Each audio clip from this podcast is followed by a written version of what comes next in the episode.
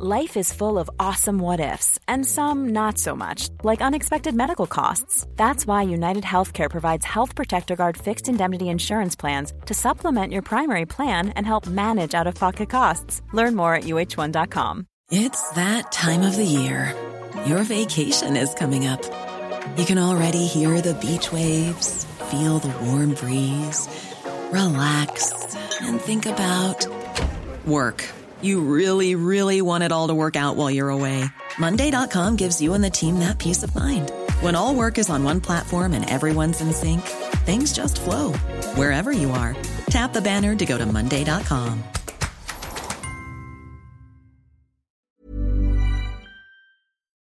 PolitiGuy Correct. Politically? PolitiGuy Correct. Politique. Évitez. Serious? Une production jeune mais dynamique. Vous écoutez PolitiGuy Correct avec Guillaume Ratté Côté et Chico des Roses. Plus de Chico dans PolitiGuy Correct. Tigui s'en vient, c'est le bouffe correct avec Chico.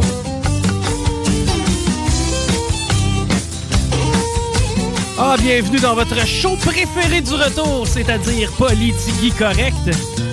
Chico des Roses en ouverture. Vous commencez à être habitué à la formule. J'espère qu'elle vous plaît. Ça, nous autres, on a beaucoup de plaisir et beaucoup de plaisir au rendez-vous.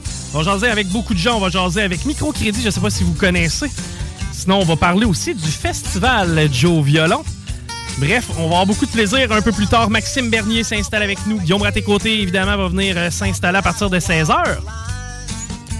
Eh bien là, j'ai la chance d'avoir au bout du fil la directrice du Festival du Conte Jos Violon.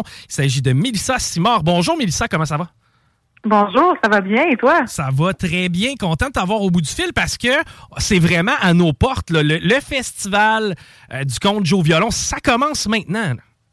Ben, ça commence le vendredi, oui. Vendredi 13, mais oui, c'est dans 2 jours pratiquement. On a vraiment hâte, on est fébrile, puis ben c'est ça, là, on a quelques billets encore de disponibles et il ne faut pas hésiter parce que notre programmation est vraiment extraordinaire. Ben, mais hein, combienième édition? Parce que c'est pas la première fois que j'entends parler du Festival Joe Violon.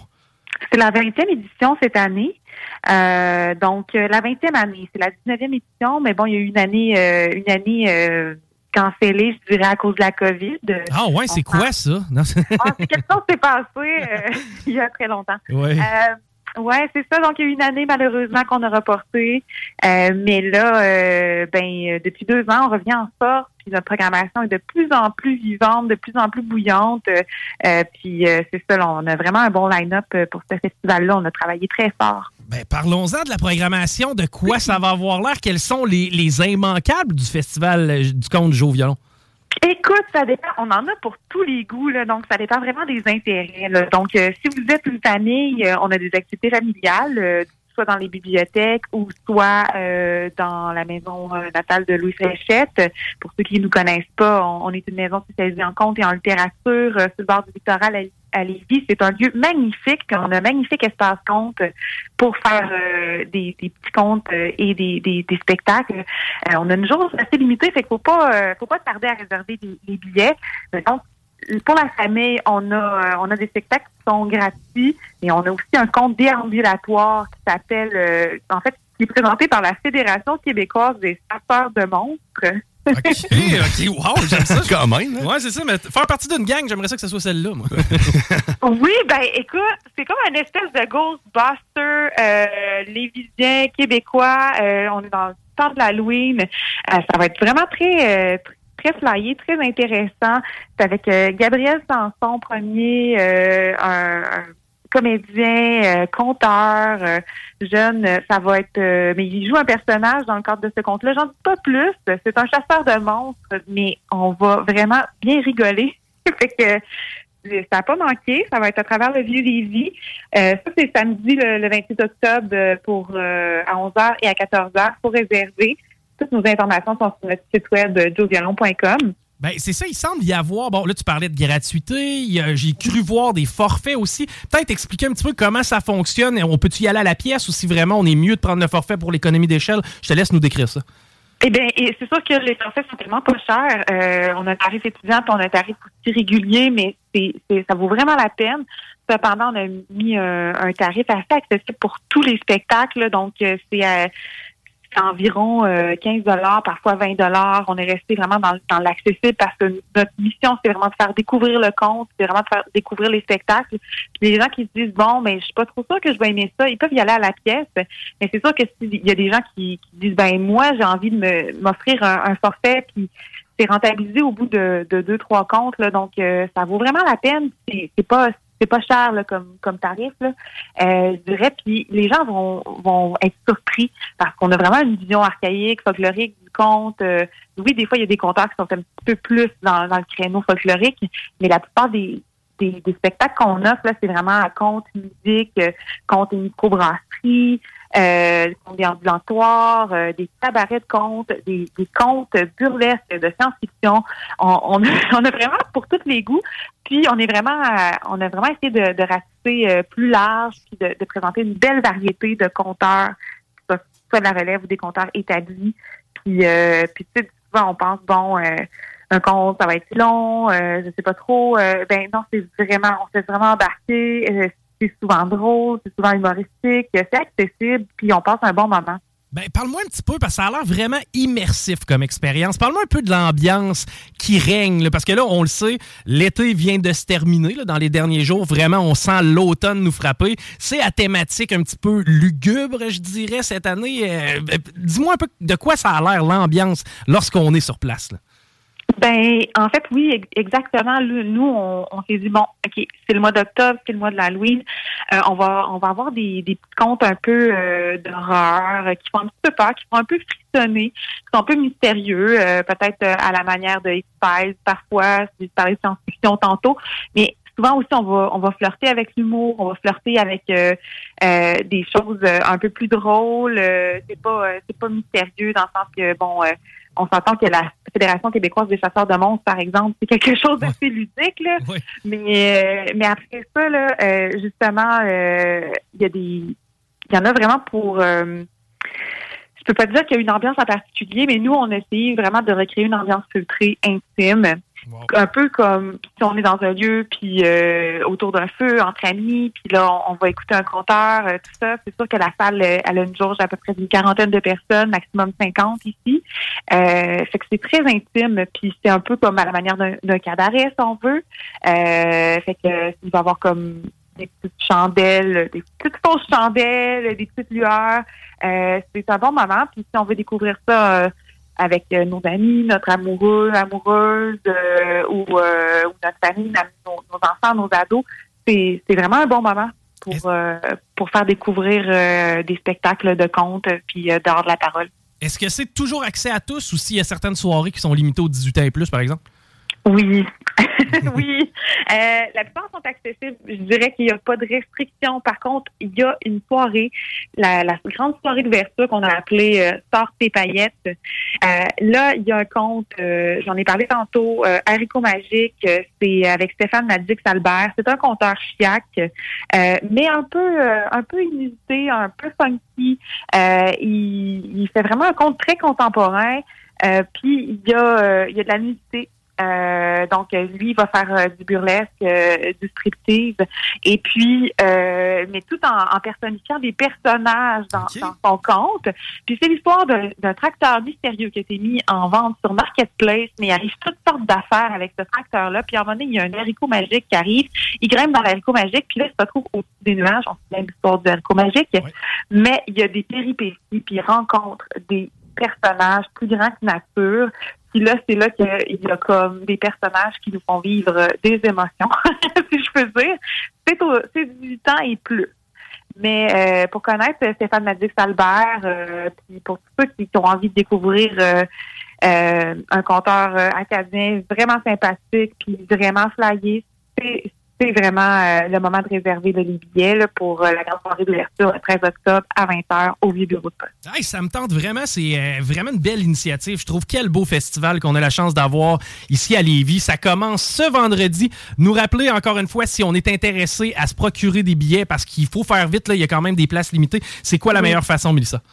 Ben, la meilleure façon, c'est de visiter le www.josviolon.com. Non, ce n'est pas un festival de violon, c'est un festival de contes. Oui. Et puis, c'est ça, là. Donc, rendez-vous sur le site, puis réservez dès maintenant. Comme j'ai dit, il y a déjà quelques soirées qui sont bientôt complètes. On se le cachera pas, ça part assez vite, mais par contre, ça vaut vraiment la peine si vous cherchez une belle activité à faire avant l'Halloween ou quoi que ce soit avec vos amis, ben ou seul même, venez donc. Je pense que tout le monde fait des amis ici quand on vient. Ouais. On est tellement sympathiques puis accueillants. Donc, c'est sûr que de pas hésiter à venir nous rendre visite, puis à découvrir la maison Louis Fréchette ou les autres lieux dans lesquels ça a lieu. Là, donc, il y a aussi quelques soirées au vieux bureau de poste ou à l'îlot des Palais, puis un compte des ambulatoires aussi là, dans le Vieux-Lévis. Donc, c'est à ne pas manquer. Absolument, vraiment. Encore une fois, je le répète, quelle belle initiative. Merci, Mélissa Simard, d'avoir pris du temps avec nous aujourd'hui pour nous en parler du Festival du Conte Jos Violon. Merci beaucoup. Yes, bonne journée, bye-bye. Bonne journée, au revoir. C'était Mélissa Simard, directrice du Festival du Conte Jos Violon. Ça me tente, là, honnêtement. Je suis allé l'année passée, justement. Je me rappelle plus le nom du conte, malheureusement, que j'ai vu, mais c'est vraiment excellent. C'est le fun. J'adore me faire conter des histoires de base. Oui, puis l'ambiance, c'est prête. T'es en mode immersion, un peu lugubre, un petit peu Halloween. Moi, ça me parle, surtout la soirée 18 ans et plus. J'ai l'impression que le party peut lever aussi un peu à travers de ça. C'est sûr, c'est sûr. Hein. Vraiment, non, c'est... puis, tu sais, à l'Halloween, en fait, à l'automne, souvent, c'est un peu triste, un peu maussade. Donc, ça peut être une belle... Ben oui, la noirceur tombe rapidement. Ouais. Fait que, tu vas t'enfermer. C'est moins plate d'aller voir un show dans ce temps-là, même s'il est plus tôt, parce que il fait déjà noir. Fait que, OK, faisons autre chose. C'est ça, c'est limite chaleureux en plus avec l'intimité des salles. Donc, on vous rappelle, Joe Violon, vous rentrez ça sur Google, c'est assez facile. Vous allez avoir tous les détails. Je veux vous parler parce que hier soir, j'étais paresseux. Puis quand je suis un petit peu paresseux, tu sais, je néglige mes repas. Tu sais, je vais me faire de quoi? Ça à sauvette. Tu sais, quand ça te tente pas trop pis qu'il est tard... T'as mangé des pogos? Non. Ah. Je me suis gâté. Je me suis fait plaisir à moi-même. En fait, c'est Chaque Sportif qui m'a gâté. Oh! Parce que, ben oui, tu te rappelleras, on avait de l'heure délicieuse poutine. Mais moi, hier soir, je me suis dit, garde, fais-toi un petit bonheur à toi-même. Là. Pars avec le plat de haute cuisse sur riz avec une sauce barbecue. Ooh. 9 sur 10 pour le plat. Là, tu vas me dire, wow, Chico, qu'est-ce qui manquait pour atteindre la perfection? Parce que de la façon dont tu m'en parles, ça a l'air délicieux. Mm-hmm. Mon gars, il manquait seulement un petit peu de sauce. Leur sauce était tellement bonne, je n'aurais pris plus. Tu vois, c'est que c'était un peu un double tranchant, le 9 sur 10, mais tu sais, j'aurais pris un peu plus de sauce. Le poulet était sa coche, les portions sont généreuses. À part de ça, c'était servi sur un riz, pas une espèce de riz collant, bouetteux. Un beau riz, mon gars, avec une belle texture. Bref, ça m'a pris... peut-être un genre de 4 minutes au micro-ondes faire réchauffer ça. Je me suis servi ça. Et pour une fois, je me suis fait un bonheur. Ça a été rapide, ça a été efficace. Et encore une fois, je le répète, c'est Chaque Sportif qui m'a gâté hier. Ça, c'est sans compter le smoothie qu'on a mangé dans la... qu'on a bu, moi, j'ai eu la poutine. J'ai mangé une poutine hier. Donc, c'est hier, on a été nourris, mon gars, par Chaque Sportif. Total. Très soutenant comme repas. Super bon, des produits de qualité. Des portions intéressantes aussi. Moi, hier, je veux dire, j'étais plein quand j'ai eu fini mon lunch. C'est des bonnes portions. Hein? Et d'ailleurs, on fait tirer. OK?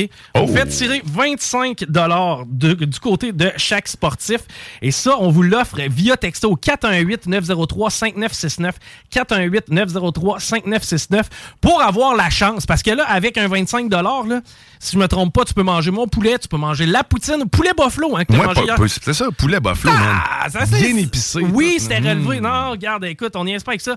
Chaque Sportif, ben c'est ça. Quand tu veux pas niaiser avec ça, c'est avec eux que tu fais affaire. Parce que c'est super simple. Tu débarques là-bas, tu saisis leur petit plat pour emporter. Des repas équilibrés, en plus. Exact. Hein. Ouais, tu manges pas une affaire de Michelinos qui a passé 2 mois et demi gelé, à part de ça que tu as une portion pour enfants, remplie de sel. Non, non. Avec eux, c'est pareil comme si tu te l'étais fait toi-même, mais un peu meilleur. non, mais faut lui donner quand même. C'est des professionnels. Dépend qui cuisine. Non, ça dépend non, pas non. Parce que je te jure qu'ils sont bons, le plat. Hey, je vous répète, 418-903-5969, on te le donne. Présentement, t'es dans ton char. Tu te dis, OK, je sais pas trop quoi me faire pour souper.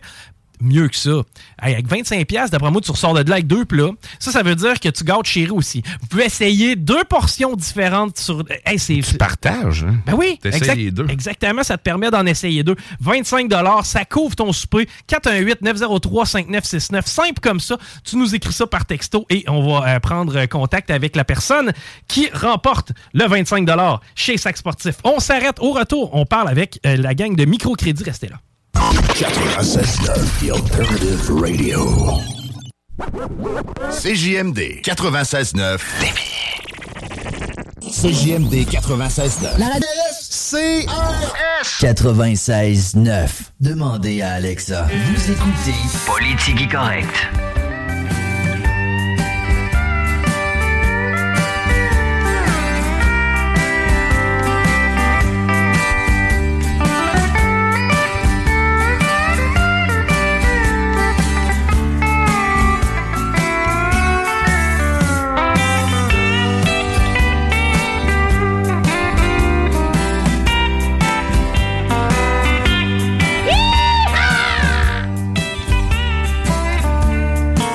Vous êtes toujours à l'écoute de PolitiGuy Correct. Légère confusion, la gang de microcrédit, c'est le 1er novembre qui vont être avec nous. Donc, ce n'est que partie remise, petite confusion de ma part. Par contre, ça a participé pas pire. Je pense que les gens ont compris. Ben oui, ils ont compris certains que c'était bon. Ben, c'est bon, mais aussi c'est que c'est simple, c'est facile puis c'est concret. Ça veut dire que, tu sais, là, on va nommer, c'est quoi? Finalement, on a décidé de donner 2 certificats cadeaux. 2, puis même peut-être plus, qui sait. Hein? Ben oui, on commençons avec 2. Hein? Commencez par 2. Là. Bon. OK, hey, 2 certificats cadeaux de 25$, je vous rappelle. Avec ça, là, vous allez pouvoir facilement, là, vous allez débarquer là-bas, vous prendre 2 bons plats à lunch. Succulent haut de cuisse, qui est ma suggestion. Toi, tu stick avec la poutine. Hey, j'ai mis... parce que moi, je l'ai pas mangé, la poutine. Mais le poulet que Christine a mangé, je sais pas c'était quoi exactement. C'est quoi, le poulet au curry. Là, c'était délicieux. Okay. Bon. Tout était bon, man. Je comprends qu'il y a quasiment un concours à l'interne à savoir qui c'est qui avait le meilleur lunch de chaque sportif. Écoute, les auditeurs pourront participer parce que maintenant, ils font partie de la gang. Mais j'en fais déjà un gagnant. Après un gagnant. Un gagnant. On y va là. Valérie D'Osti, t'en as 25$, juste à venir chercher ça au 49 rue Fortier. Faut que tu viennes chercher ça avant 17h30, si possible ce soir, ou en fait n'importe quel soir de la semaine, tant que t'arrives avant 5h30. On va être capable de te donner ça. Valérie D'Osti, félicitations. C'est, en fait, oui, t'es chanceux. Je pense que tu fais des jalouses tu parmi toi. Tu vas pouvoir te gâter, bien te protéiner. D'ailleurs, ça, j'ai fait un beau caca protéiné hier. Bon, puis je suis content. Tu vois, j'étais en forme. Oui! Moi, faut pas que je me fie genre à ce que je vois pour juger de mon état de santé. Ouais. J'ai tendance à te croire. Ça serait parfois alarmant. OK, hey, on a quelques nouvelles tramwayennes, évidemment. Là, on est dans le local et je sais pas si tu as été capable de mettre la main sur... Ah, ben, on va commencer par les bateaux. Un seul bateau pour les voitures pendant un mois entre Québec et Lévis, encore une fois. OK. Ils peuvent pas en faire un autre. Là. Il y en a-tu un en fabrication, en fait? C'est de valeur qu'on soit pas ces Kodak. Ouais. Là, on va t'expliquer quelque chose, OK? Ah, l'émotion. Ouais. Ils ont embarqué sur des morceaux de bois à pogner le scorbut, là, 400 ans pour traverser. Hein? Ouais. Nous autres, on voit l'autre bord. Ouais. Puis on sait nager. Hein? On voit l'autre bord. Ouais. Là, 400 ans. Tu mangeras du poisson salé. Ah, puis qu'est-ce qu'on mange pour déjeuner? Du poisson salé. Pour dîner? Du brin de scie. Il va manquer de légumes à un moment donné. Oh.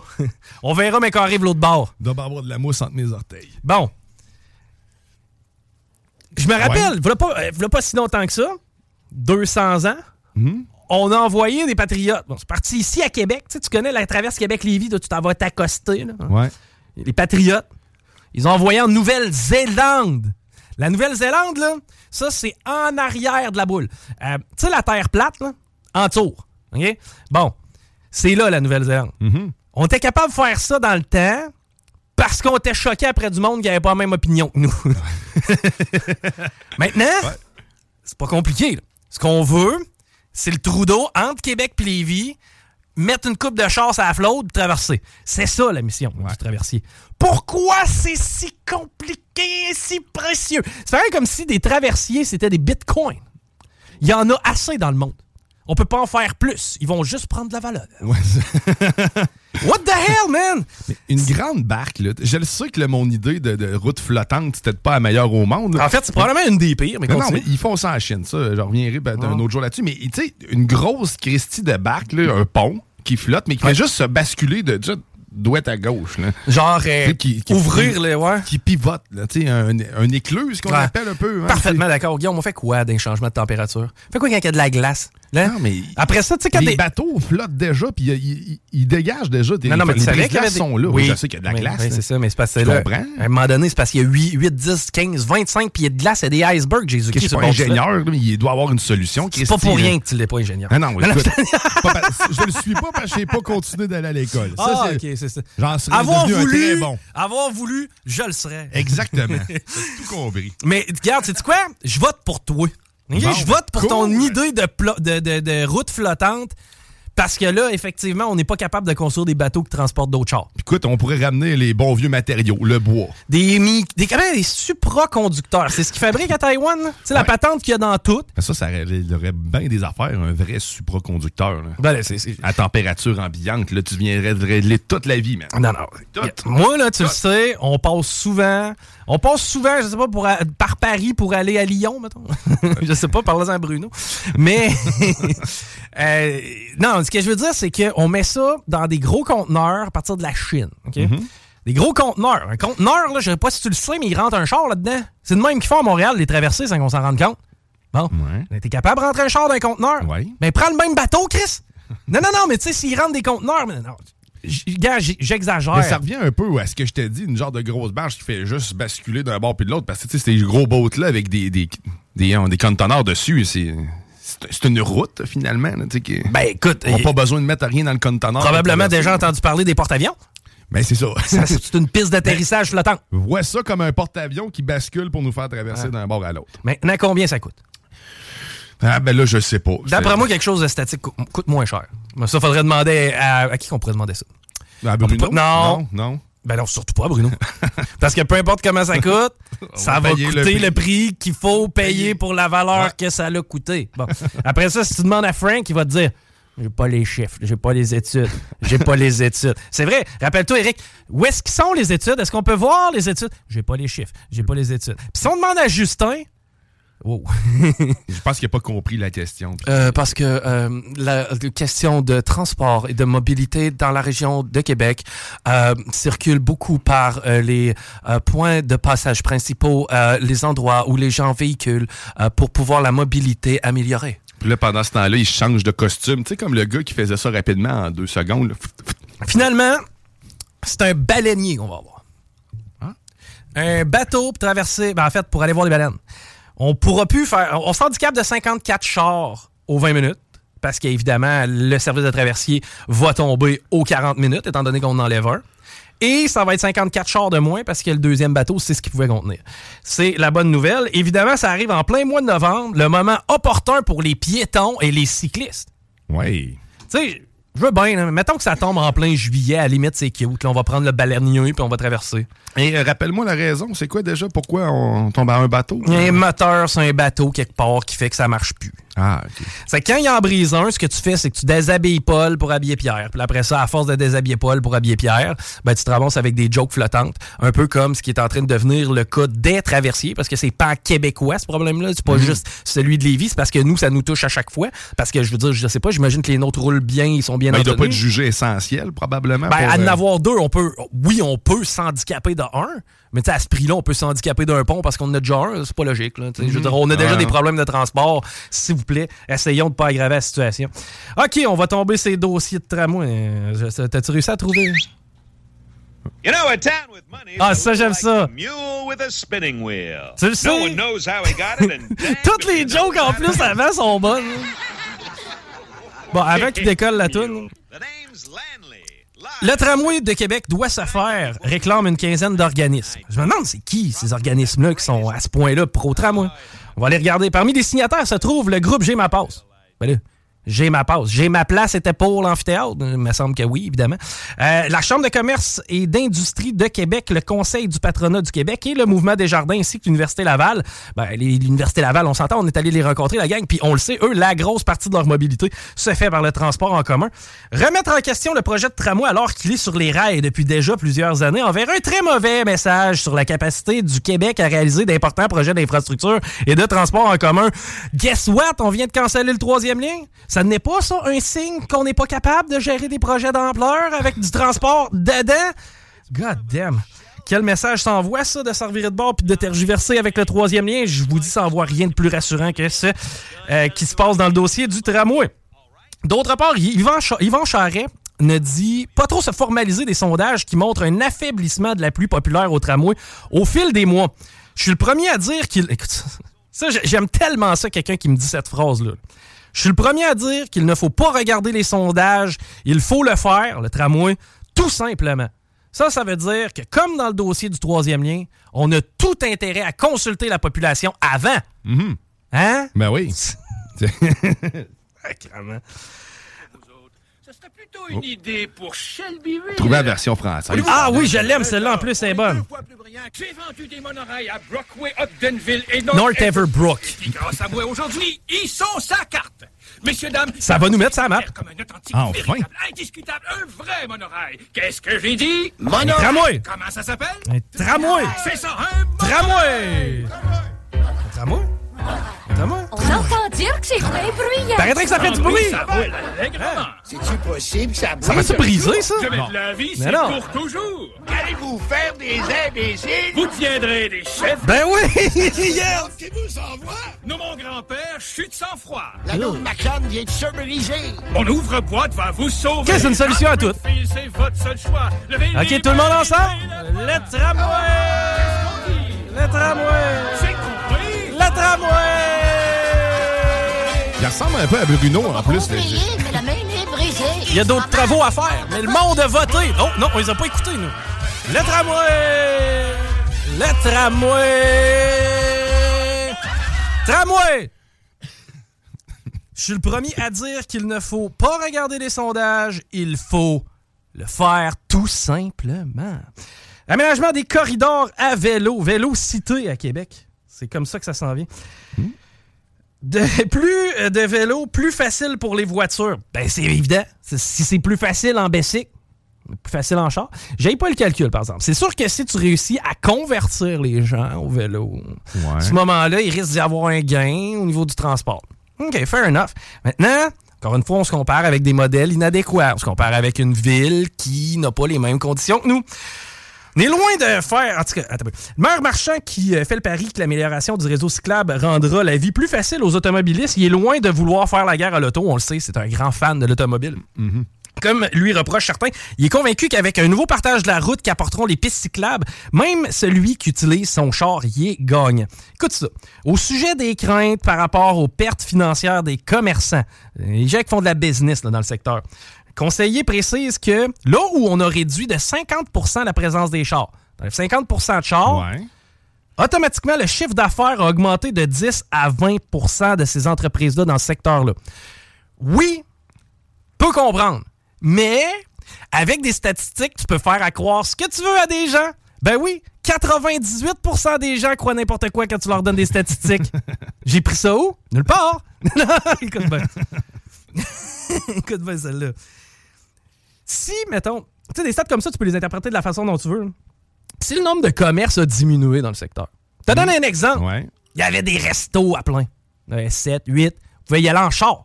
Ça veut dire que t'arrivais avec chérie, une petite bouteille de vino sur le coin de la table, mangeais ensemble, parquais à la porte, sortais en amoureux. Ben ouais. Mais maintenant, c'est sûr que tu peux y aller en basic. On se rejoint là-bas. Toi pis tes chums de bike. Si, mettons, ils ont enlevé des restaurants parce que, justement, c'était pas halal. S'il reste seulement un restaurant, puis qu'ils en ont tué 3-4 dans le secteur... C'est sûr que l'achalandage augmente. Mettons que sur Grande Allée, tu fermes 10 bars, puis qu'il reste rien que, je sais pas, moi, le DAG... Le Saint-Hubert au bout. Exact. Il reste juste le DAG puis le Saint-Hubert. Ferme tous les autres établissements à volet, genre, divertissement, là, les clubs puis les restos. Tu penses qu'il va arriver quoi avec le Saint-Hubert puis le... Ils vont augmenter leur affluence. Hein? Il restera plus nulle part où aller. Ouais. Bon, c'est que tu sais, c'est encore là. Moi, des chiffres comme ça, garochés dans les airs, Bruno, pas tout le temps le plus grand fan. Mais c'est quoi, justement, qui a influencé cette hausse d'achalandage-là? C'est pas juste les vélos, c'est pas l'impact juste du monde en... Pensée magique. Enlève des chars, 50% de chars. Enlève ça de là. Automatiquement, il y a plus de 10 monde. À 20%, mon homme. Sky high. Les business. C'est l'enfer. Ça s'envole. Parce que c'est facilitant, on le sait, pour les restaurants qui sont sur le parcours, entre autres, lors des livraisons. L'approvisionnement de tous ces commerces-là. Évidemment que c'est facilitant, ça se fait tout en vélo. Dans quelques semaines, l'administration Marchand présentera la carte des corridors Vélocité qu'elle a l'intention de réaliser à la grandeur de la ville, qui sera déneigée l'hiver, donc accessible à l'année. C'est-tu qu'on a du foin, man? On va déneiger les pistes cyclables, pour vrai? Oui. C'est pas à Rue Maguire. J'y vois de mémoire, là, encore là, ça se peut que ça... Mais ils ont-ils oublié qu'on a des hivers hors du commun? Qu'est-ce qu'il y a des temps? Je comprends même pas les gens qui font du vélo, en réalité, ici, au Québec. Je comprends pas pourquoi on passe du temps à des gens, en plus. Mettons, là, décembre, à aller jusqu'à mars, même mi-avril, là. Sérieux, ça peut pas être le fun. Il n'y a rien de plaisant à ça faire peut du pas basic être... l'hiver dans la neige. Je comprends que ça peut être un statement. Okay, ça peut être ta façon à toi de faire un petit geste. C'est con, là. Moi, ma sécheuse, j'y touche plus. Pourquoi? Premièrement, ça brûle du gaz pour rien. Une joke, là. Ouais. Mais tu sais, ça consomme de l'énergie pour rien. Selon moi, mon linge va sécher pareil. Deuxièmement, ça scrape mon linge. Puis troisièmement, je me dis, c'est quoi? Si c'est un petit geste qui, moi, me permet de mieux faire dormir Fitzgibbon, ben à ce moment-là, je le fais. Okay? Si toi, ton geste à toi, tu te dis, garde, moi, là, j'étais un gros tripeux de moto. L'été, tu me fais pas chier, je pars avec mon bicycle. L'hiver, je le remise. Je vais sortir mon vélo. Mais combien de personnes vont profiter de cette dite de ce déneigement-là de piste cyclable? Combien y a-t-il de cyclistes hivernales? Parce que là, présentement, on répond pas à une demande. Non, c'est ça. On essaie de créer une solution à un problème qui est celui de la mobilité à Québec. Mais, tu sais, je veux dire, on répond pas à une demande. C'est pas parce qu'il y a plein de gens qui veulent se mouvoir en vélo l'hiver là, qu'on fait ça. On fait ça parce qu'on se dit, en le faisant... ben on risque d'inciter des gens à le faire. Ça va être les mêmes 4-5 que tu vois pendant tout l'hiver faire du vélo qui vont les utiliser. Comme je t'ai dit, ça t'appartient. Là. Mais tu sais, si, à moins que ce soit ton statement à toi, là, moi je vais couper bien des affaires avant de sortir mon 10 vitesses en plein mois de janvier. Christy, oui. Hein, puis tu sais, je veux dire, perso, là, à Québec en général, on chiale beaucoup sur le déneigement. Moi je me rappelle, j'ai vu un reportage... où l'administration, je crois que c'était Pierre-Luc, je me rappelle plus quoi, là, je pense que c'est Pierre-Luc Lachance du côté de la Ville de Québec, qui nous présentait à quel point il était fier de nous montrer, genre, hey, je vais vous montrer des neigeurs, puis comment ça fonctionne à la centrale, puis au dispatch, puis blablabla. Puis là, man, c'était comme, quel déneigeur va rentrer à soir, un tel, on le sait pas, on verra s'il punch in, punch out. Ah, toi, c'est quoi ta run aujourd'hui? Regarde, King m'a donné 3-4 pads, là, pas avec ça, c'est ta route, là. Il marche aux cartes papier, man. Il marche aux cartes papier. Et là, on veut déneiger des pistes cyclables en étant encore une fois, tu sais, optimal de l'autre côté. T'sais, présentement, on a vraiment la maîtrise des routes. Là. On domine vraiment à ce niveau-là qu'on se dit, garde, on va essayer une coupe de pistes cyclables cet hiver, puis on verra. Encore là, je vais de mémoire. Il me semble que c'est la rue Maguire. En plein hiver, l'administration Marchand n'a pas jugé bon de déneiger parce que la quantité qu'ils allaient recevoir ou la température, bref, en tout cas, le calcul scientifique qu'ils ont fait a échoué parce que de toute façon, la météo, je veux dire, à part ce qu'il va y avoir dans 6 heures, on le sait pas tellement. Là. Non, bon, ben finalement, il a tombé de la neige puis il a fallu que les commerçants payent un déneigeur privé pour aller déneiger à la rue. C'est ce qui est arrivé l'année passée. Et là... on nous parle de corridors, de vélocité. D'ajouter du déneigement en plus. Et effectivement, puis... Ouais, t'as-tu voté pour Bruno? Bon, ben c'est ça, viens avec. Bon, hey, PolitiGuy Correct, évidemment, Guillaume Ratté Côté vient s'installer. On a le segment entre nous. On a Maxime Bernier aussi qui va débarquer un petit peu plus tard. Ben, ça va être extrêmement intéressant. Restez là, Guillaume Ratté Côté s'en vient. C'est PolitiGuy Correct. DSCRS CJMD 96.9 Lévis. Vous écoutez PolitiGuy Correct.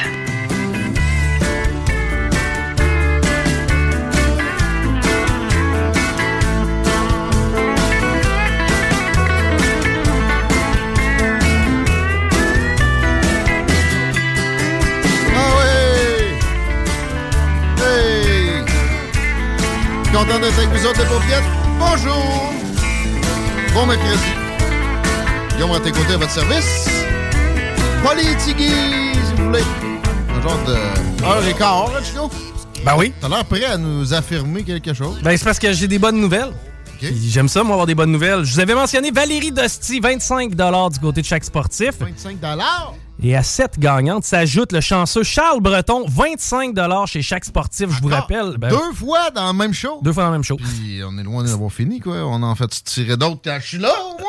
Ah, on moi, j'y vais au Chaque Sportif acheter des vitamines. Ben, moi, c'est-tu quoi? Je suis DG. Je suis maintenant leur grand fan de Petit Lunch. Moi, je suis parti avec un des lunchs hier soir, les hauts de cuisse, capoté ben raide. Donc, Charles Breton, Valérie, juste vous rappeler, vous pouvez venir ici avant 17h30 au 49 rue Fortier, récupérer directement votre certificat cadeau. Sinon, vous pouvez passer aussi demain avant 17h30 pour venir récupérer ça. C'est dans le concours en fait, de tiroir concours, c'est-à-dire. Je fais un extra tant qu'à être dans les lives. Ouais. Je veux parler 2 secondes de tonjeugonflable.com. Oh, mais c'est l'automne, tigui, pis gna gna gna. Regarde, tu veux boire de la bière tranquille quand tu fais un party avec tes chums?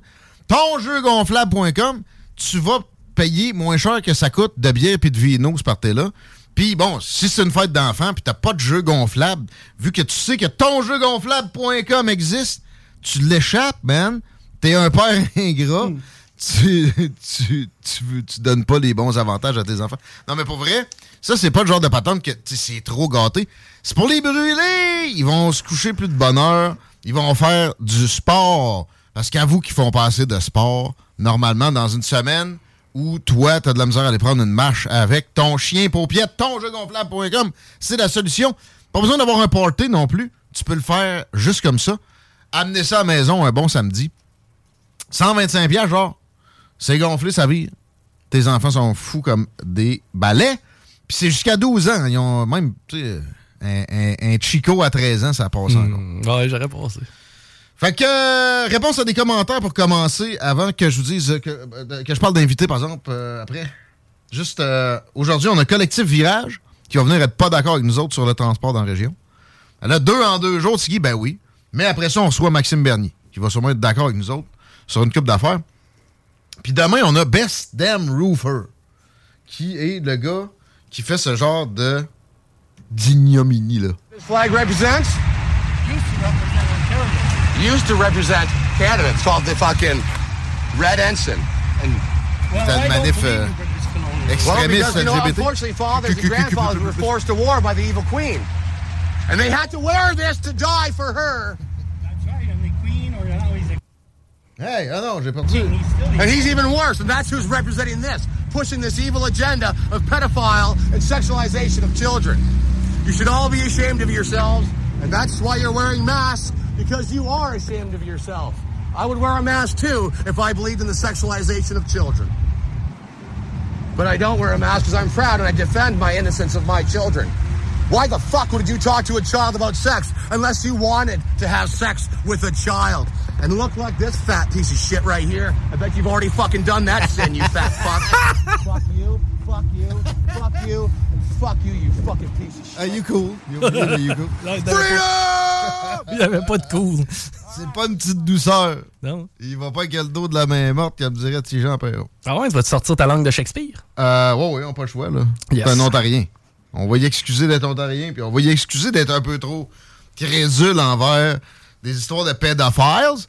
Moi, je veux y parler surtout de ce qu'il fait avec les toitures où, quand il découvre que son client est un liberal, il charge 25% de plus, puis il dit d'en face. Il dit, de toute façon, vu que t'as voté libéral, il n'y a personne d'autre qui va vouloir faire la job, il n'y a personne qui veut travailler, fait que paye-moi, merci. Puis il met ça sur les réseaux sociaux. C'est complètement capoté, j'adore le phénomène. On y parle demain soir pour un jeu de redis. Ça risque de bien closer la semaine. Assez parlé d'invités à venir. Allons-y avec le moment présent.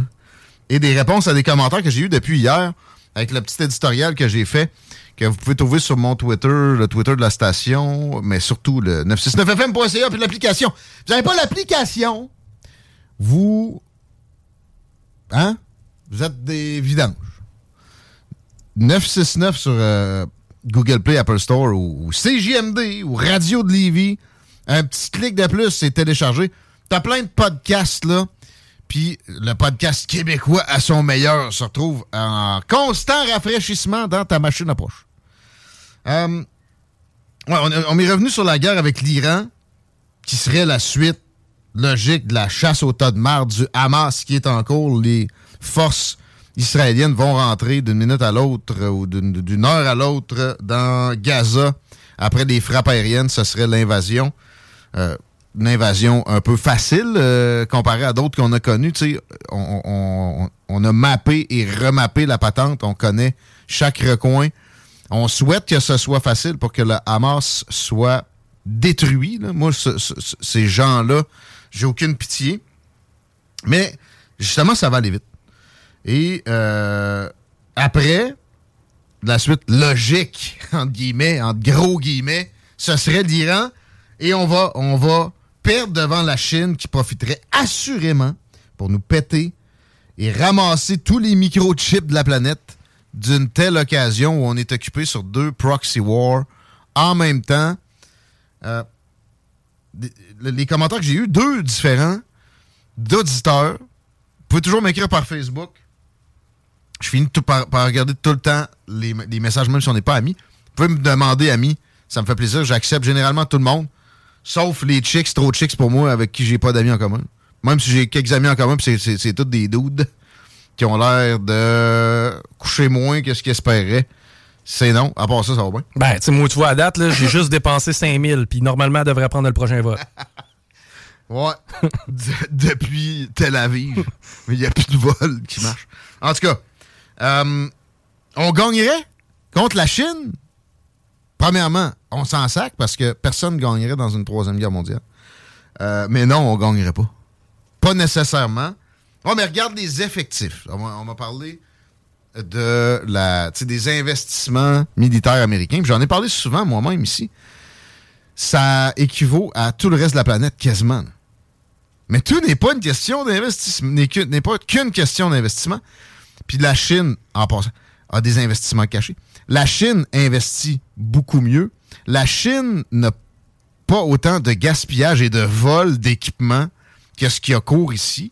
Juste by the way, tu voles une paire de goggles infrarouges à l'armée chinoise, ça se pourrait que tu fréquentes des Ouïghours dans un certain camp de concentration pour un petit bout de temps, si c'est pas direct une transplantation d'organes pour aller sur le marché noir.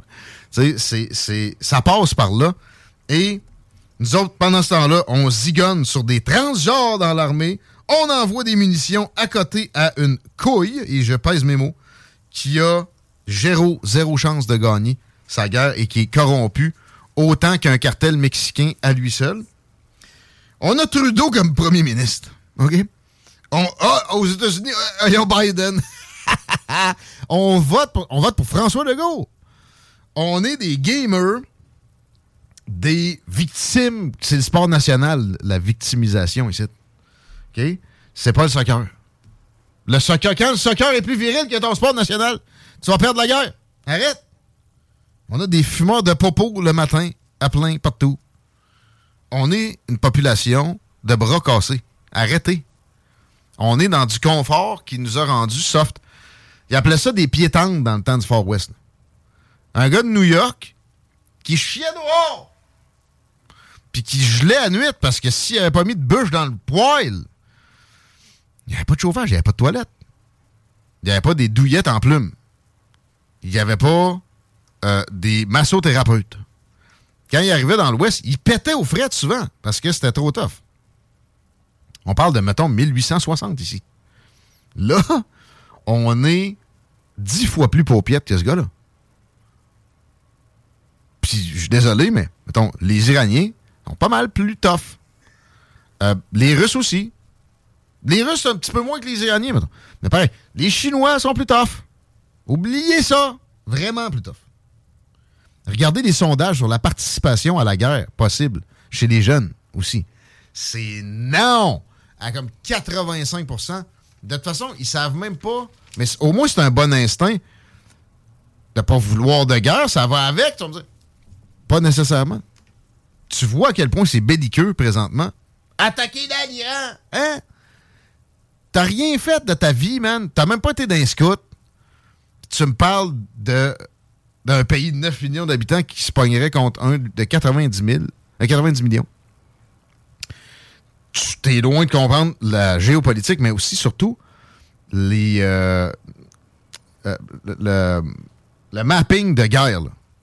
Oublie ça, ça fonctionne pas, Israël contre l'Iran. Un changement de régime. Ah oui. Voulez-vous qu'on remonte à tous les derniers changements de régime qu'on a faits? Il n'y en a pas un que ça a été joyeux. La Libye, Kadhafi, c'est un tas de marde. Chris, ça allait 10 fois mieux quand il était là. Ben Ali en Tunisie, il s'en mettait plein les poches comme un malade. C'était 10 fois mieux la Tunisie sous son égide. Ouais, mais maintenant, on a le droit de parler. Ah ouais? Ça dépend qui tu croises, là. Parce qu'il y a du monde du genre du Hamas qui écume certaines régions puis qui vont te tuer, peu importe si t'es occidental, peu importe c'est quoi ton opinion, même si tu l'appuies. Fait penser aux communautés LGBTQ qui ont des drapeaux de la Palestine et qui pensent qu'ils seraient épargnés, mettons. Tu sais, je te dis, toi, là, si un gars du Hamas qui te croise, là, c'est sûr qu'il tuait des enfants, là. T'as bien beau dire que t'es dans sa gang, puis il léchait les bottes, là, mais au sens propre, il va te tuer. Puis probablement d'une façon dégueulasse. OK? Puis si ta mère est là, il va la passer, elle, avec. Si ton fils est là, il va le prendre en otage. Ben c'est ça. Parlons d'affaires dégueulasses, là. Je me rappelle le début de la guerre en Ukraine. On a laissé la chance, l'opportunité, si on veut, aux femmes et aux enfants de sortir du pays, là. Ouais. Est-ce que ça serait faisable par rapport à la bande de Gaza? Gaza, non. Gaza est une prison à ciel ouvert. Ça, c'est vrai. OK? Maintenant, mettons que tu as une prison, puis la première affaire que les gens font quand ils sortent, c'est de massacrer des femmes puis des enfants. Peut-être que t'es mieux de garder la prison fermée. Mais beaucoup de mensonges circulent. Je prenais un reportage au travers d'un podcast, là, hier. Je sais plus si c'était Ben Shapiro ou Tim Pool qui jouait un bout d'un reportage de Al Jazeera, que je vous recommande d'écouter pareil. Hein? Écoutez Al Jazeera, mais écoutez aussi tous les médias occidentaux qui, bon, là, sont pro-Israël. Puis il y en a d'autres qu'Al Jazeera, des médias plus pro-arabes. Un autre qui devrait me venir en tête bientôt, là. Mais il y en a d'autres. Et ça disait, il y a juste 5 portes de sortie pour la bande de Gaza au complet, mais il y en a 3 de fermées. Ouais, mais il oubliait, et de l'Égypte. Ouais, l'Égypte a une frontière commune, puis ils ont une porte. Ben, t'as aussi la mer, là, à quelque part? Non, ils sont... ils sont contrôlés par Israël. Okay. Si un pêcheur s'aventure trop loin, il peut se faire péter par l'armée israélienne. C'est ça, pas que ça arrive souvent, là. Ben, ça y prend moyen aussi, là. Ouais, mais tu sais, c'est dangereux de s'aventurer en mer, autrement. Sans un bateau fait pour ça, puis il n'y en a pas de bateau fait pour ça. À Gaza, ils ont été détruits. C'est extrêmement triste pour la population de cet endroit-là, puis je te jure, il y a des libres penseurs là-dedans qui ferment le boîte. Ils n'ont pas le choix, sinon eux autres aussi vont se faire massacrer, mais qui sont comme gang d'astis de barbares. Ça nous aide pas ce que vous faites. Ben oui. Fait que, tu sais, il n'est pas question d'écarter ces gens-là de l'équation. Puis j'ai reçu aussi quelqu'un qui m'a dit « Ouais, mais ils ont voté pour le Hamas. » Ouais. Ah, j'ai dit la même chose hier. Mais les Palestiniens ne sont pas le Hamas. Et ça me rappelle des propos d'Ukrainiens au début de la guerre avec la Russie qui disaient « Poutine et les Russes, c'est la même chose. On ne peut pas les diviser. Sans le peuple, ils ne pourraient pas être là. » Donc, ils l'ont toléré. Sont responsables, blablabla. Bla, bla. Puis ça me fait penser, tu sais que j'ai été le premier critique dans la région avec un micro de me plaindre des mesures puis de l'hystérie pandémique. Pas à peu près. Mais, tu sais, les propos du genre, les confinateurs, c'est comme les nazis, puis ceux qui n'ont rien dit aussi, c'est le genre de patente qui a permis l'Holocauste. Arrêtez les hosties de parallèle avec l'Holocauste. Puis arrêtez d'extrémiser toutes les patentes. Mais surtout, déshumanisez plus de qui que ce soit pour aucune raison. Mettez-vous dans leurs choses à tout le monde. Bon, peut-être que la Hamas, c'est plus dur. Mais la population palestinienne, il y a moyen. Je suis désolé, là. Il y a 2,2 millions de personnes là-dedans. On peut pas généraliser. On peut même pas mettre quelqu'un... Un être humain, c'est complexe. Le catégoriser, c'est généralement de la marde. Faire ça pour une population, c'est assurément, dans 100% des cas, de la marde. Et là, il y a beaucoup de conservateurs qui, c'est ça, qui essaie de nous rentrer dans la tête que c'est correct, on peut faire quasiment un parking avec la bande de Gaza, puis il faut attaquer tous azimuts, puis etc. Non. Les vrais populistes se distinguent là. Pas question de démoniser un peuple et pas question de déclarer des guerres sur des émotions, si terribles qu'elles soient. Peu importe les actes de dégueulasserie sans nom, c'est justement un piège classique, ça, dans lequel il faut jamais tomber. C'est justement le piège dans lequel sont tombés les vidanges du Hamas. OK? On peut tous tomber aussi là-dedans à notre façon. Les autres, ils se sont fait présenter des équivalents dans leurs yeux et c'était de la faute des Israéliens. Fait qu'ils se sont dit, tout est justifiable. On est en train de devenir ceux qu'on haït. Tu sais, voyons donc. Tombons jamais là-dedans. Jamais. Puis évitons la guerre en priorité, surtout quand c'est difficile, surtout quand nos émotions nous y poussent. La guerre, c'est le mal incarné. Il n'y a rien de pire que ça. Puis dans l'écrasante majorité des cas dans l'histoire, ça pouvait être évité. C'est le cas maintenant. Traitez-moi de Chamberlain, voir. Venez me dire ça ici. OK? Lui, il était complètement dans une autre situation. L'Allemagne nazie des années 30, avec sa rhétorique, mais surtout sa puissance, c'était prévisible, qui envahisse l'Europe, puis qui déclenche un deuxième conflit mondial en quelques années. C'était pas du tout comparable avec ce que le Hamas vient de faire là ou ce que Poutine a fait là. Jamais. Péter le Hamas, c'est tout. Après, reconstruction, les meilleures frontières, puis c'est assez. Puis les bébés décapités, faites attention. Faites attention. Moi, comme Thomas, pour croire, faut voir, là. Toi, t'as vu des body bags? J'ai vu des body bags, mais j'ai pas vu de corps. Ah, bon. Désolé, là. On s'en fait tellement passer dans de la propagande. En temps de guerre, quand c'est big, à grandes affirmations de grandes preuves sont requises. Bon, là-dessus, je te suis. Et lorsqu'on parle à d'anciens militaires afghans, là, ils vont souvent dire le même discours. Là. C'était tannant et c'était stressant parce qu'on rentrait dans un village et on pouvait pas faire le discernement entre les terroristes et les habitants. Comment on va le faire pour le Hamas? Ah, ben là, les hommes dans la bande de Gaza, il va y avoir une diminution de cette population-là drastique. Là. Oui, et arbitraire, j'ai l'impression, dans certains cas. Ben oui. Maintenant... C'est con à dire, là, puis je suis quand même à des années-lumière, là, peut-être, dans ma philosophie par rapport à ce conflit-là. Là. Mais tu sais, tu parles de l'identité numérique éventuelle. Là. Ouais. Ah. Ouais, non. C'est pas une raison non plus pour que les gouvernements aient cet outil-là entre les mains qui peut devenir utile à certains moments, peut-être, si on estime que généralement, la bonne volonté les habite. Mais c'est pas mon cas.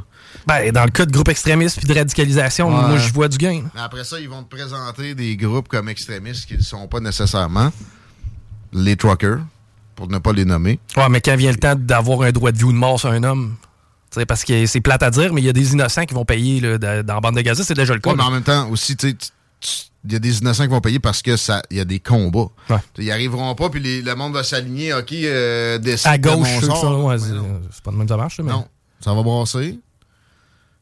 Il va y avoir des grosses pertes israéliennes, puis c'est là que ça va être encore plus difficile pour nous autres de résister à se mettre la main dans l'engrenage. Puis c'est pas si simple que ça, détruire les cibles.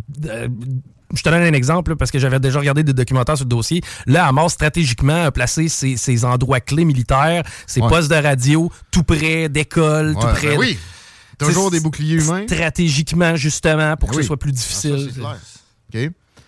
Puis ils ont la base arrière libanaise, ils ont toutes sortes de tours dans leur sac, mais homme pour homme, l'armée israélienne est peut-être la meilleure au monde. Là.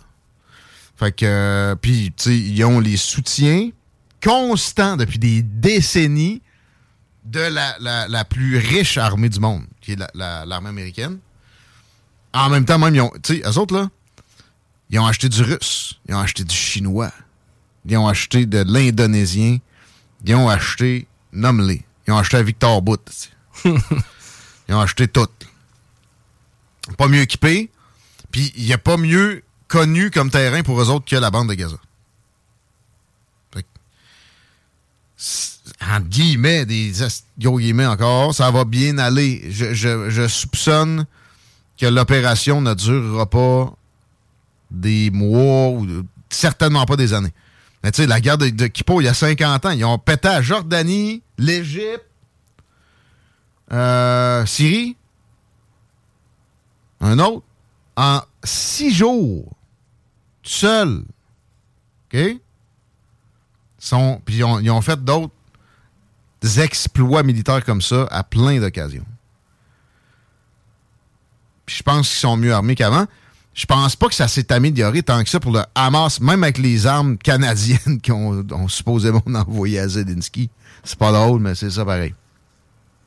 By the way. Puis, on se rappelle que j'ai dit ici que les armes ukrainiennes, des armes canadiennes et américaines et britanniques qui étaient envoyées en Ukraine se ramassaient dans les mains des cartels mexicains 3 mois après le début des combats. Il y a eu des transitions. There's never been a faster or easier way to start your weight loss journey than with PlushCare. PlushCare accepts most insurance plans and gives you online access to board-certified physicians who can prescribe FDA-approved weight loss medications like Wegovy and Zepbound for those who qualify. Take charge of your health and speak with a board-certified physician about a weight loss plan that's right for you. Get started today at PlushCare.com/weight loss. That's PlushCare.com/weight loss. PlushCare.com/weight loss. Hey, Dave. Yeah, Randy. Since we founded Bombas, we've always said our socks, underwear, and T-shirts are super soft. Any new ideas? Maybe sublimely soft. Or disgustingly cozy. Wait, what? I got it. Bombas. Absurdly comfortable essentials for yourself. And for those facing homelessness. Because one purchased equals one donated. Wow, did we just write an ad? Yes. Bombas. Big comfort for everyone. Go to bombas.com/ACAST and use code ACAST for 20% off your first purchase.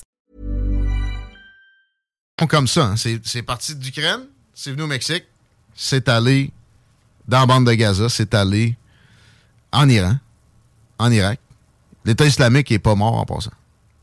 Ça va pas bien, mais... Tu sais, c'était quasiment ironique de se dire « Wow, on affaiblit la Russie en envoyant des guns en Ukraine ».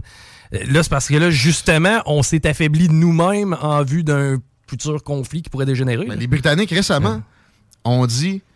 qui manquait de munitions encore. Parce qu'ils ont dit ça, mettons, 6 mois après le début des hostilités. Tu sais, il y a certaines munitions qu'on s'est gardées de faire des livraisons à grande échelle. Là. Mais, tu sais, on coupe dans notre armée au Canada. Là. On a envoyé 10 milliards à l'Ukraine, on a coupé 1 milliard dans notre armée. 1 milliard dans notre armée. Notre armée qui est sous-financée. Israël, as-tu l'arme atomique? Ben c'est une bonne question. Pas que je pense qu'on puisse s'en servir. Là. Pas mal sûr que oui, moi. Oui. Le Pakistan, là, l'Inde. Check donc, hein. Ouais. Mais tu sais, ça sera pas officiel, mais il me semble que oui. Pas mal certain. Oui, bombe nucléaire du côté d'Israël. OK, puis reconnu. Oh, oui. Bon. Parce que, c'est ça, l'Iran dit avoir peur d'être anéanti par Israël depuis toujours. Puis c'est pour ça qu'ils voudraient une bombe. Entre autres, là. Mais à la Knesset, on ne radote pas qu'on va éradiquer le pays. Contrairement à ce qui se passe à Téhéran. On va changer de registre pour être un peu plus léger. Avant nos invités qui vont parler de géographie puis de gestion du territoire. Tim Hortons, Chico. Qu'est-ce qu'il y a eu, le manque d'eau? Ben oui, je passe de... Ben, écoute... Ben, il manque bien des affaires. Mais... faudrait fermer ça, là. Parce que c'est méchant. C'est nocif. À part le gluten, tu sais, genre les muffins puis les beignes, ils sont pas si pires. Mais de toute façon, fuck le gluten, sauf la bière. T'sais, comment tu peux opérer un fast-food fade? Ça me dépasse. Ils ont des soupes pas bonnes. J'aime ça, moi, une bonne soupe aux légumes dans un casse-croûte, tu vois. Ils réussissent à ce que leur soupe, elle goûte jamais rien. Mais là, pourquoi t'es allé, Tiggy? Il était backorder sur le sel, je pense, quand il faisait la soupe. Je sais pas. À matin, comment tu peux chier un sandwich déjeuner? Là, je veux. La seule façon que j'ai eue à certaines occasions que ça soit pas si mauvais, c'était en prenant ça d'un croissant, OK? Là, il y avait juste, tu sais, les épices à bagel tout garnies. Ouais. Il y avait ça, c'est croissants. On a juste des croissants tout garnis, monsieur. Je mets le feu, cette. Vous êtes des vidanges. Ouais, tu testes ta patience, c'est ce que tu fais quand tu t'envoies dans l'intime, là. C'est des blagues, c'est au sens figuré, mais pour vrai, j'avais le goût de crier, man. Au moins, c'est allé vite, là. Je salue les Mexicains qui opéraient ça, en gros, en arrière. Rola. Je sais pas comment dire, mais c'était ça. Ça devrait être une fierté canadienne, à quelque part. Tim Hortons? Tim Hortons, tu retrouvais ça à New York, man. Je veux dire, Manhattan avait Tim Hortons. C'est pas, t'as pas de patate plus, là. Puis c'est bon, du patate plus. Ouais. Il l'a plus, là? Je penserais plus, je serais surpris. Tu sais, aux States, c'est Dunkin'. Les sandwichs chez Dunkin' sont bien plus savoureux, là. Bon, les beignes puis les muffins, c'est en même maudite affaire. Peut-être qu'ils sont plus sentis. Peut-être même que j'aime mieux ceux-là de chez Tim Hortons. Je m'en sers que je mange pas ça. Un fast-food, ça devrait pas être une corvée, allez là. Ouais. C'est... J'ai hâte qu'ils rentrent du genre... qui tombent dans le piège de l'entreprise progressiste, là. Genre, on vous rentre notre membre transgenre dans le gosier... pour que je les boycotte pour vrai. Parce que là, je suis allé, parce que c'était proche, mais tu sais, si j'ai le principe de boycotter, je me serais forcé et j'aurais bougé mon dardier. Le problème est assez large en même temps. C'est-tu normal d'avoir un Tim Hortons du côté de la 20 à Saint-Nicolas puis de l'autre côté de la 20 à Saint-Nicolas? Le fait qu'il y ait beaucoup trop de franchises fait en sorte que, évidemment, que la qualité n'est pas là. Le monde, tu peux les avoir pour un café un peu meilleur. C'est juste ça qui se passe. Starbucks, ça fait encore le line-up ici. Pourquoi? C'est pas bon! OK, le café, il est meilleur. Pis là, man... C'est pour ton selfie, man. Hein? Check un selfie, il y a mon nom écrit mal sur le verre. Ouais. Yes, je suis cool. Moi, je suis rendu que je juge le monde qui s'achète des cafés achetés. Tu sais, je n'avais un dans les mains le matin. Là. Mais il y en a qui c'est comme... On dirait que c'est comme un signe de coolness qui essaie de te faire passer. Là. Ouais, ben... Il y en a qui se définissent beaucoup par leur café acheté extra gros le matin. Ouais. Regarde comment je suis cool, je bois du café à 7 piastres... Là.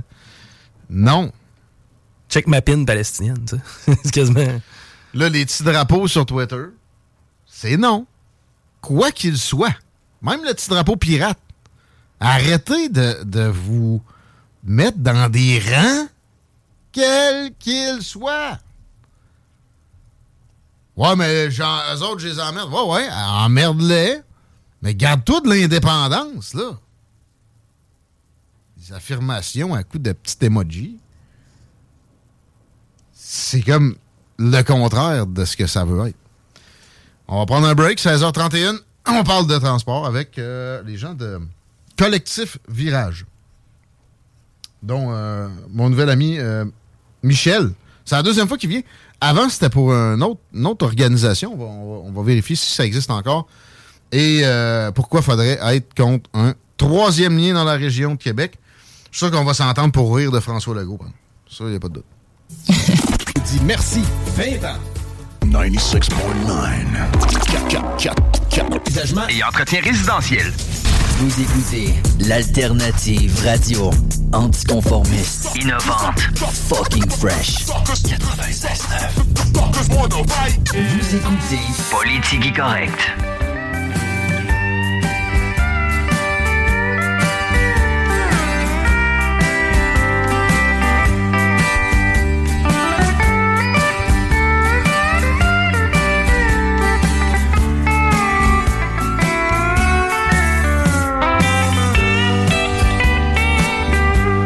Musique de circonstance pour la température. On a 12 avec de la pluie. Moi, l'automne, ça me fait filer solo de slide guitar. Souvenez! Parce qu'on a une circulation qui est aussi déprimante que la météo, pour laquelle je vois 15 degrés. OK, avec un peu de soleil pour vendredi. C'est la meilleure journée des 10 que je vois sur Météo Média, Chico. Maussade dans la circulation, c'est aussi un bon adjectif parce que la 20 direction ouest, c'est à partir de route du Président Kennedy, même un petit peu avant où c'est au rouge foncé. Direction est aussi, il y a des problèmes, c'est entre Chemin des Îles et route du Président Kennedy. Ça lâche pas jusqu'à Taniata. Pour ce qui est de l'accès au pont La Porte, présentement, il n'y a pas de solution, là. Autant via Henri IV que Duplessis. Duplessis, on est dans le secteur du IKEA présentement, c'est environ dans ce coin-là que ça attend. Robert Bourassa, direction nord, c'est coup-ci-coup-ça. Sinon, évidemment, les fameux axes est-ouest, la capitale, direction est, c'est au rouge foncé présentement jusqu'à Laurentienne. Même chose pour le secteur Beauport, on est au rouge foncé. À partir de Beauport et ça, jusqu'à Laurentienne. Laurentienne, il y a des travaux, donc direction nord, c'est pas facile. Merci beaucoup. Justement, ça met la table à notre prochaine discussion. On a les gens de Collectif Virage qui sont avec nous. Bienvenue, mes amis. Content de vous recevoir. Michel Béginlamy et Marie-France Vincent, membres fondateurs respectivement et membres de filles de Saint-Jean. Des gens avec qui on s'entend, pas s'entendre, c'est-tu le fun, ça? Merci d'avoir accepté l'invitation. On parle de troisième lien avec c'est ça, du monde qui en veut pas nécessairement. Mais en premier, là, la dernière fois qu'on s'était parlé, Michel, il me semble que c'était une autre organisation dans laquelle tu étais. Est-ce que l'organisation est encore vivante? Non, en fait, moi, ça a tout le temps été le collectif Virage. Okay. Peut-être que ce à quoi tu fais allusion, c'est qu'il existe également depuis le mois de juin le collectif Sauvetage. Ça, c'est pour le sauvetage des terres agricoles de Rabaska. Hier, tu avais interviewé Pierre-Paul Sénéchal du Giram. Exact. Alors, Collectif Virage, ça, c'est vraiment... ça existe depuis 4 ans bientôt. Sauvetage, ben ça, c'est pour les terres de Rabaska, là. Ça existe depuis le mois de juin. C'était le collectif contre le troisième lien. Ben, ça s'appelait le Collectif Virage. C'est la même chose? Oui. Ah, il y avait eu, mettons, un pause peut-être contre le troisième lien. Je pense que tu parles de la coalition. Ah, ouais. La coalition contre non au troisième lien, là, il y avait plein d'organismes. Là. Il y avait des gens de... Donc, OK, par l'entremise de Collectif Virage, vous étiez là-dedans. Oui, c'est ça. Très bien. Aujourd'hui, on se fait une petite obstinade entre nous autres, là, puis je pense qu'il est salvatrice parce que à la base, dans ces problèmes-là, des turpitudes qu'on a depuis un bout, c'est un manque de consultation. On s'entend là-dessus d'emblée. Ça a été top-down. Ça a été des moutures faites sur des coins de table par des dirigistes, des dirigistes de la Coalition Avenir Québec. Je mets une prémisse et je vous écoute par la suite. On peut arrêter tout ce qui roule au Québec pendant 1 an et c'est 56 minutes d'équivalence en termes de fonctionnement en Chine pour la pollution en termes de CO2. On veut bien faire attention au CO2, mais... quand il y a des choses utiles, je pense pas que vous êtes contre toute route qui peut exister, peut-être contre la construction de nouvelles, mais moi, je considère que ça prend ça, un périphérique dans la région. Beaucoup de gens pensent comme ça. Comment on pourrait s'en priver? Pourquoi on devrait se priver de cette chose-là? Puis je donne la parole à vous deux. Vous pouvez vous connecter, tiens, on va dire de même. Michel a l'air prêt à débuter. Écoute, je vais y aller avec un certain angle. Peut-être Marie-France pourrait y aller avec un autre. Si on prend seulement il y a 1 mois et demi, 2 mois, lorsque M. Fitzgibbon, le super-ministre de la CAQ, a déclaré que ce serait important qu'au Québec, on diminue le parc automobile d'au moins 50 %, de faire un troisième lien... dans lesquels les automobiles pourraient passer, circuler. Ça va complètement à l'encontre de ça. Juste ça, c'est une façon de dire les choses, on peut l'aborder de bien des façons, mais c'est le contraire. Si on construit une nouvelle infrastructure, bien c'est sûr qu'on augmente le nombre de véhicules, alors qu'il faudrait le diminuer, même un super ministre de la CAQ le dit. Moi, j'ajouterais aussi, puisque vous voulez, puisque vous nous comparez un peu à l'effet que la Chine qui est en train de s'industrialiser, même nos efforts à nous, à un moment donné, c'est un peu peine perdue si on veut sauver la planète au complet. C'est minime, c'est tout petit. C'est vrai que vu comme ça, c'est un peu écrasant, là, mais à la base, le simple fait de lutter contre l'étalement urbain, chez nous, ça fait que ça préserve des espaces verts. Des espaces agricoles aussi. Oui, des espaces agricoles. Qui nous nourrissent. Okay. Ensuite, la circulation automobile. Si on se bat un peu contre la congestion routière, si les automobiles, il y en a un peu moins, puis on ne veut pas les éliminer, ce qu'on veut, c'est avoir toutes sortes de moyens de transport transport en plus de l'automobile, OK? Mmh. On veut rééquilibrer un peu les forces. Et puis, si on diminue le nombre d'automobiles, on diminue la pollution. Ça, c'est de l'air qu'on respire chez nous, là. Le smog, il n'y en avait pas il y a 25 ans. Et si on diminue le nombre d'automobiles, on favorise justement qu'il y ait moins de congestion pour ceux qui utilisent leur automobile. Et ça, on l'oublie souvent. Bon, donc on veut réduire la congestion, mais ça reste que c'est fait souvent avec ce principe-là que dès que c'est amélioré, ça augmente le nombre de véhicules. Ça, c'est la demande induite. Ouais. Est-ce que, pour vous, c'est la science incarnée, ça? Parce que moi, j'ai lu là-dessus, et, tu sais, c'est comme en économie, on nous présente beaucoup d'arguments carrément communiste maintenant comme de la science, alors que ça n'en est pas. De toute façon, ça n'a jamais été de la science pure, l'économie. C'est peut-être la plus mathématique des sciences humaines, mais en termes d'aménagement du territoire, quand ils parlent de demande induite, êtes-vous au courant que ça ne s'applique pas dans 100% des cas? Bien sûr qu'à Houston, si tu construis une 17e voie d'autoroute sans transport en commun, t'es cave. Mais dans la région de Québec, un périphérique, est-ce que le monde va se précipiter dans les concessionnaires pour s'acheter une voiture pour cette raison-là? Réellement, là, c'est une équation que vous pensez qui existe? Non. Okay. Je pense que un périphérique, c'est vrai que... Je veux dire, je sais pas si c'est vrai ou faux qu'un périphérique, ça va éviter le trafic induit, mais je suis certaine que si on en bâtit un aujourd'hui, qu'on rajoute une autoroute sous quelque forme que ce soit, puis qu'on referme le fer à cheval, tout ça, il y a des bonnes chances que dans 25 ans, on soit ici à se demander si on l'élargit, le fameux périphérique. S'il n'y a pas, à un moment donné, des moyens de transport autres que l'auto qui nous permettent de faire les mêmes choses aussi efficacement, là. Je ne vous dis pas là, de se sacrifier. Mais il faut se sacrifier. Quand on est dans le transport en commun, le confort est absolument incomparable. Oui. Moi, j'en ai pris longtemps. J'appelle ça le nez dans le dessous de bras. Ça arrive régulièrement. Je suis désolé, comparé dans mon propre auto, laid back, avec mon maudit café du Morton, du coup, comme on parlait tantôt. Mais tu sais, c'est quand même un recul en termes de confort, peu importe ce que ça peut présenter. Chico, garde ton idée, je sais que tu veux... Mais tu peux le prendre avant moi, si tu veux. Ben, en fait, c'est que j'ai de la misère à imaginer quelqu'un qui possède une voiture... Tu sais, comment je pourrais dire ça? Une voiture, c'est pas le plus grand plaisir au monde. Il y a de l'entretien, il y a de l'essence, il y a... Tu sais, moi, je viens... Ça serait possible pour moi de venir à l'autobus de travailler. Ça me complexifierait énormément la tâche. Tu sais, il faudrait que je prenne... Je l'ai déjà calculé, ça me prendrait 1h30 m'en venir. Je pars de Saint-Nicolas, là. Tu sais, évidemment que le réseau, présentement, n'est pas tout à fait adapté, mais j'ai de la misère à croire que les gens veulent mal faire en allant se foutre dans le trafic. Ils subissent, puis ça fait plaisir à personne. Tu sais, quand tu dis que le transport collectif et le transport actif n'est pas complètement adapté, là, je dirais plus, il fait pitié. Ouais. Donc, à Lévis. Sur la Rive-Sud, là, à Lévis, là, le transport, c'est pas...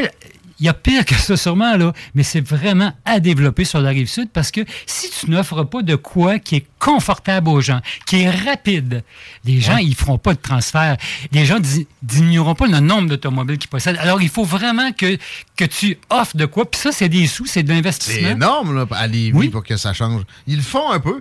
Qu'est-ce que vous pensez des nouvelles voies, de ce qu'ils sont en train de faire là, sur Guillaume Couture, on ne sait pas trop exactement. Il y a un 80 millions sur la table. Là, écoute, je vais réagir à ça. Ça là, c'est un gros morceau, pareil. Là, c'est un très gros point ce que tu soulèves là. Écoute, le projet en tant que tel, il n'est pas mauvais. La seule affaire, et ça c'est bizarre en tabarouette, c'est que actuellement, là, ça va être prêt en 2026, ce qui vient de commencer à peine. Et ça va faire 2,5 km environ de voies réservées sur l'ensemble du boulevard Guillaume-Couture, alors qu'il y a 14 à 15 km. Ça veut dire que quand ça va être tout fait, là, on va être rendu en quelle année, vous pensez? En 2035, 2040? C'est une bonne question. Actuellement, il y a vraiment un problème, c'est que la vitesse à laquelle on densifie la ville... C'est beaucoup trop rapide par rapport à la vitesse où on développe la mobilité durable, le transport collectif. Il y a de quoi qui ne marche pas. Même la mobilité tout court. Là. La mobilité tout court. L'élargissement de l'avant, ça fait 70 ans qu'ils se donnent avec ça. Quelqu'un écrit d'ailleurs pendant 70 d'années que ça fait 70 ans qu'il n'y a pas eu... Non, pas vrai. Depuis 1977 qu'il n'y a pas eu d'autoroute ou quoi que ce soit Québec-Lévis d'avancée. Puis c'est pas mal le pont-la-porte, là.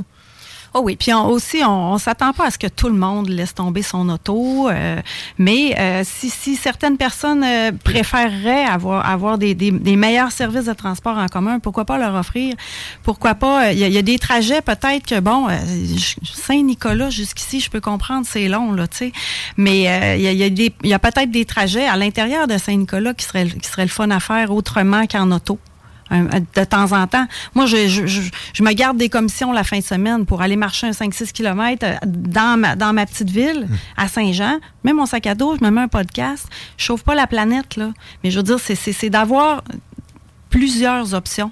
Puis quand il y a du monde qui choisissent les autres options, ben il y a plus de place pour les autos. Puis je renchérirais même en disant que... tu sais, exemple, la gratuité, ou tu sais, de l'offrir une fois de temps en temps, du moins pour créer une certaine habitude, l'essayer, tu sais. Ça, les conservateurs se sont aperçus que c'était une bonne avenue à la dernière élection générale, et effectivement, parce que faut que le monde l'essaye. C'est la technique du drug dealer. Je reviens au pétrole, là. Rockefeller, OK? Quand il a commencé à vendre sa patente, il n'y avait pas de moteur à explosion, il vendait ça pour l'éclairage.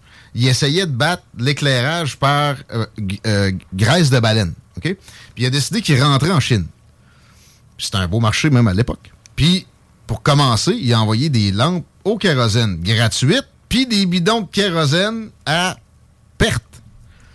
C'est pas du tout ce qu'on a l'impression qui arrive avec le transport en commun. C'est cher! Ben oui. Ça n'a aucun bon sens. Même, prenons l'exemple du traversier. On oublie souvent le traversier. Le traversier, ça l'est le troisième lien actuellement. Mais il pourrait être drôlement bonifié. Mais t'imagines, si, admettons, à Lévis, je pars de Saint-Jean-Chrysostome, de Saint-Nicolas, je prends l'autobus, je paye pour prendre l'autobus. Je paye pour prendre le traversier, puis je paye pour prendre l'autobus.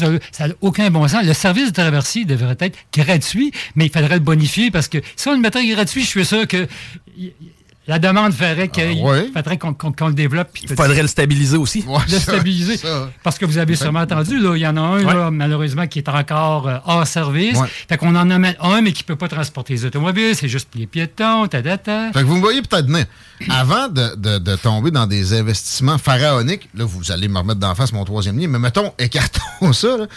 Comme le tramway, comme peut-être le 80 millions qui va finir en 200 millions sur le boulevard de la Rive-Sud, est-ce qu'on ne devrait pas se concentrer sur ce qui existe déjà en termes de transport en commun? Des autobus vides, ça vous insulte autant que moi, probablement? Oui.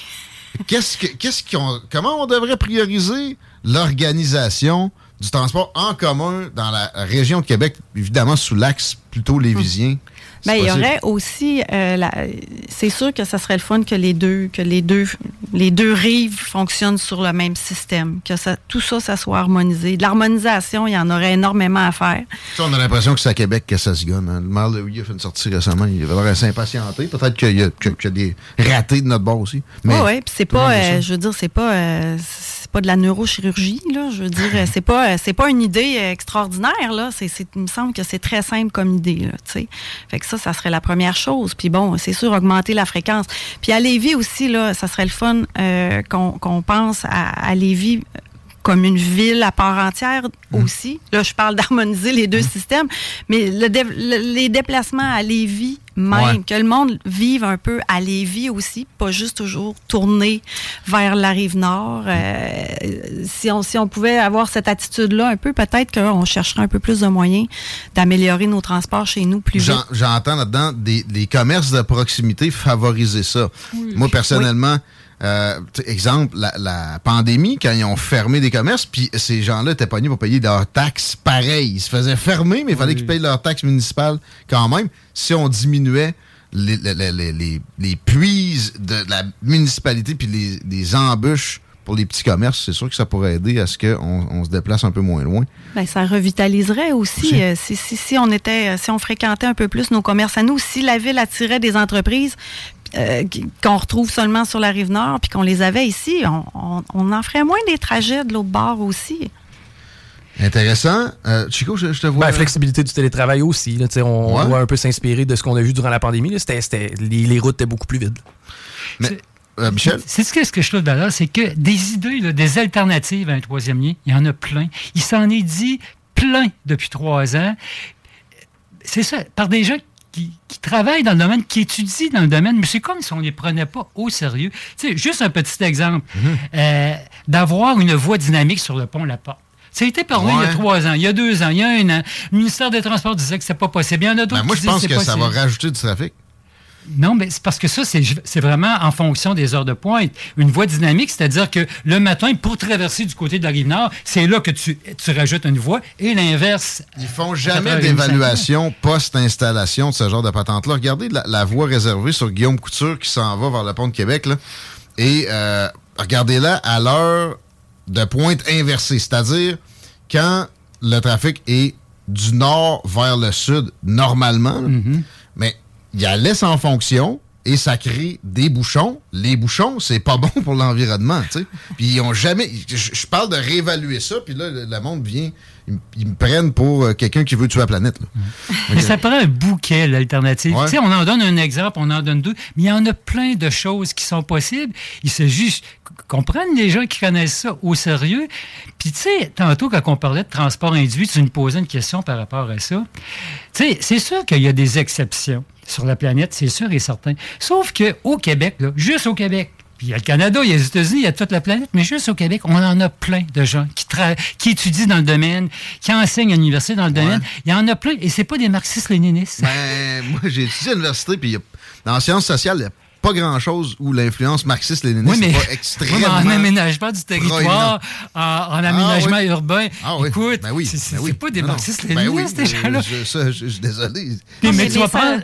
Ça peut venir de n'importe où, OK? Tant que c'est une bonne idée puis qui fonctionne. Moi, mais on sent que ça se résume à une guerre à l'auto. Tu sais, ce principe-là... Pas nous, là. Non, c'est ça que je remarque puis j'adore. Mais je pense que c'est contre-productif. Ça crée... Le monde se braque si on arrive avec des politiques systématiquement contre l'auto. Puis moi, je suis désolé, la voie, mettons, sur le pont La Porte, je la vois comme ça parce que ça va enlever de la place. Il y a juste quelqu'un qui ralentit, tu croches dans la voie de droite, puis ça fait un bouchon sur des kilomètres en arrière. Ben, c'est pour ça que ça prend plein de choses en même temps. Ça prend comme une espèce de tempête de petites solutions un peu partout. Il y a, dans le coin de Stoneham, là, on a entendu parler, il y a le Flexibus. Pourquoi? Parce que, bon, la fréquence des autobus n'est pas énorme. C'est éloigné, c'est en région, pas rurale, mais presque. Bien, il y a des petits autobus que tu peux faire venir ça automatiquement entre les fréquences de trajet. Mais ça, partout. Rajoute une voie dynamique. Rajoute... c'est vraiment... On a écrit une lettre ouverte cette semaine dans le Journal de Lévis. Là. Il y a à peu près une douzaine de possibilités là-dedans. Il y en a plein. Puis là, on n'est pas des scientifiques, là, on est des citoyens ordinaires. C'est aux experts, à un moment donné, de faire des réflexions puis de la planification pour en mettre le plus juste possible. Avant que Chico, il y a beaucoup d'idéologie dans ces fameuses expertises-là que je mets entre guillemets. Ces gens-là vont nous dire qu'il y a un consensus sur le paradoxe de Brest, la demande induite, alors que ça, si tu regardes comme il faut la littérature, c'est accessible sur Google Scholar, c'est discutable. Je passerai la poque à Chico. Je veux pas alarmer personne, mais dans le cas d'un incident majeur sur le pont La Porte, là, quelque chose qui pourrait affecter la structure, je vais vraiment dans le philosophique, là. Évidemment que si on se prive de cet axe-là, il me semble qu'on se ramasse pas d'alternative. Tu sais, je veux dire, le transport, tout ce qui est de camion lourd va devoir passer ça à 20. Tu sais, au final, les deux rives vont y écoper. On est proche. On est un peu à risque en tant que région, quantité de gens parlant là, pour le secteur. Les deux ponts sont passés leur vie utile. D'où l'importance qu'on priorise justement de mettre à niveau les deux ponts actuels. Quand on dit qu'ils sont plus bons, là, c'est bien de valeur. Mais il y a des ingénieurs qui disent que le pont de Québec, si on investissait dedans. Mais c'est sûr qu'il faut investir des centaines et des centaines de millions. Il pourrait être encore bon pour 75 ans. Ouais. Mais des fois, il y a des gens qui lancent ça et là, finalement, ils sont plus bons, nos ponts sont dangereux. Même 75 ans, c'est parce que ça arrive vite. Là. On peut-tu y penser? Je comprends qu'on peut y patcher. Là, ils ont passé leur vie utile. C'est pas qu'ils sont plus bons. On peut y patcher encore. Mais... il faut commencer à penser pareil à l'après. Et c'est ça qui finit de convaincre beaucoup de gens. Mais ce péril-là, pareil, à moyen terme ou à long terme sur les deux ponts. Mais ça, admettons, on est capable, par des études, et on est capable de démontrer qu'ils sont plus bons ou qu'ils sont plus bons dans 30 ans. Ben, on en construira un troisième pont à l'ouest. pas sur l'île d'Orléans. On en construit un troisième, mais démontrons le besoin, puis ça coûterait combien, etc. Mais je pense qu'il faudrait vraiment faire la démonstration qu'on ne peut plus investir dedans, que ça ne donnera pas la peine. L'Ouest, hier, M. Sénéchal me parlait que c'est une norme, on ne sait pas pourquoi, mais j'ai entendu ça aussi. Ça se développe toujours à l'Ouest. Il y a des exceptions, assurément, à ça. Pourquoi on n'en serait pas une? Tu sais, Beauport, il y a de la densification à urbaine à faire là, à plein. On pense justement, près de, tu sais, la fameuse boucle de l'autoroute où Dufresne croise de la capitale, là, puis pas loin où tu peux pogner le pont de l'île d'Orléans. Il y a des terres en friche, là, avec, à quelques centaines de mètres, des gigablocs d'appartements. Ouais. On échappe de la densification sur la Rive-Nord à l'est. Ça, il me semble. Pourquoi toujours à l'ouest un pont quand on jase avec des gens plus progressistes? Écoute, la densification, là, c'est sûr que la densification des banlieues, le réaménagement des banlieues, c'est quelque chose qui est souhaitable, je pense, dans toutes les directions, là. Mais pas avec l'ajout d'une autoroute à l'est. Je suis pas d'accord, par contre, parce que l'étalement urbain. Oui, décentraliser les services pour que les gens vivent un peu plus, en fait, à l'intérieur de leur banlieue, que oui, les trajets plus longs vers les industries, vers les grands centres commerciaux, tout ça. Oui, il en faut des trajets longs, il en faut des routes, mais là, on est à une croisée des chemins. Vraiment, je veux dire, j'imagine que le trafic induit, c'est encore quelque chose dont on peut débattre. Mais est-ce qu'on peut débattre là, des changements climatiques? Je pense qu'on peut plus là. Des bouleversements climatiques, on peut plus en débattre. Puis rendu là, l'ajout d'une autoroute, c'est à l'est, puis l'étalement urbain, la perte d'espace vert, puis l'électrification des voitures là. C'est pas la panacée non plus. Ça va, c'est des millions de bornes de recharge. C'est pas demain matin, mais des millions de bornes de recharge, ça va prendre quoi? Ça va prendre des barrages qui vont scraper des écosystèmes. Oui. Ça va développer des nouvelles exploitations minières qui vont scraper des écosystèmes. C'est loin de Québec, là, les mines puis les barrages, mais c'est ça pareil. Le transport de tout ça, on s'entend là-dessus, assurément. Puis dans ma tête, il y a d'autres moyens de lutter contre le CO2. Puis moi, perso, on peut pas partir de ce débat-là. J'ai quelques réserves sur le discours officiel, puis que chaque catastrophe météorologique est pointée du doigt en même temps que Donald Trump puis Imperial Oil. Là. Mais des investissements dans la recherche massivement, des exportations mieux faites, des importations mieux faites, des redéploiements de transport commercial, parce que c'est là qu'il y a le plus d'émissions qui se produisent que les véhicules individuels, qui sont quand même un vecteur de liberté et de confort qui sont incroyables. On peut s'entendre là-dessus. Oui. On n'est pas là pour vendre une solution facile non plus. Hein. La solution facile, c'est de se promener en auto. Je veux dire, on le sait, c'est ça la solution la plus facile, mais il y a quand même moyen de se donner d'autres solutions à côté, de les rendre toujours aussi attrayantes que l'auto. Ce à quoi tu faisais allusion, Guillaume, dans le fond, c'est de croire, puis c'est correct, je respecte ce point de vue-là, là, mais de croire que la technologie va être capable de trouver des solutions puis d'arranger le problème climatique, de la diversité sur la planète. Ben, la diversité écologique, c'est une affaire, pour moi, qui est beaucoup plus préoccupante que le CO2. Mais le CO2 c'est aussi, c'est valable, mais de croire que la technologie, tu sais, le captage du CO2, écoute, peut-être que dans 25, 30, 40 ans, que ça sera possible, mais c'est vraiment embryonnaire. Hein? Ben oui, mais c'est parce qu'ils nous taxent à côté, puis ils prennent cet argent-là pour bien d'autres affaires que de la recherche sur ce qu'on peut faire pour changer la donne sans se saborder côté confort et liberté. Le temps a filé. C'est vraiment le fun. Puis je veux vous féliciter pour... C'est une volonté d'améliorer le monde qui vous pousse. Je salue ça.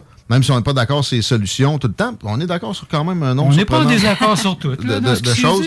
C'est le fun. On remet ça. Merci de nous avoir reçus. Marie-France Vincent et Michel Béginlamy, du Collectif Virage. Si les gens veulent participer, la page Facebook, pas de site, à ma connaissance. Alors, on a une page Facebook, on a un site web, alors gênez-vous pas, on veut avoir le plus possible de membres et de sympathisants. Merci, à bientôt. On s'arrête quelques instants et l'entrevue avec Maxime s'en vient. Talk, rock, 637. Talk, rock et hip-hop, la recette qui lève. You're now listening. La radio de Lévis. Talk rock hip-hop. L'alternative radio.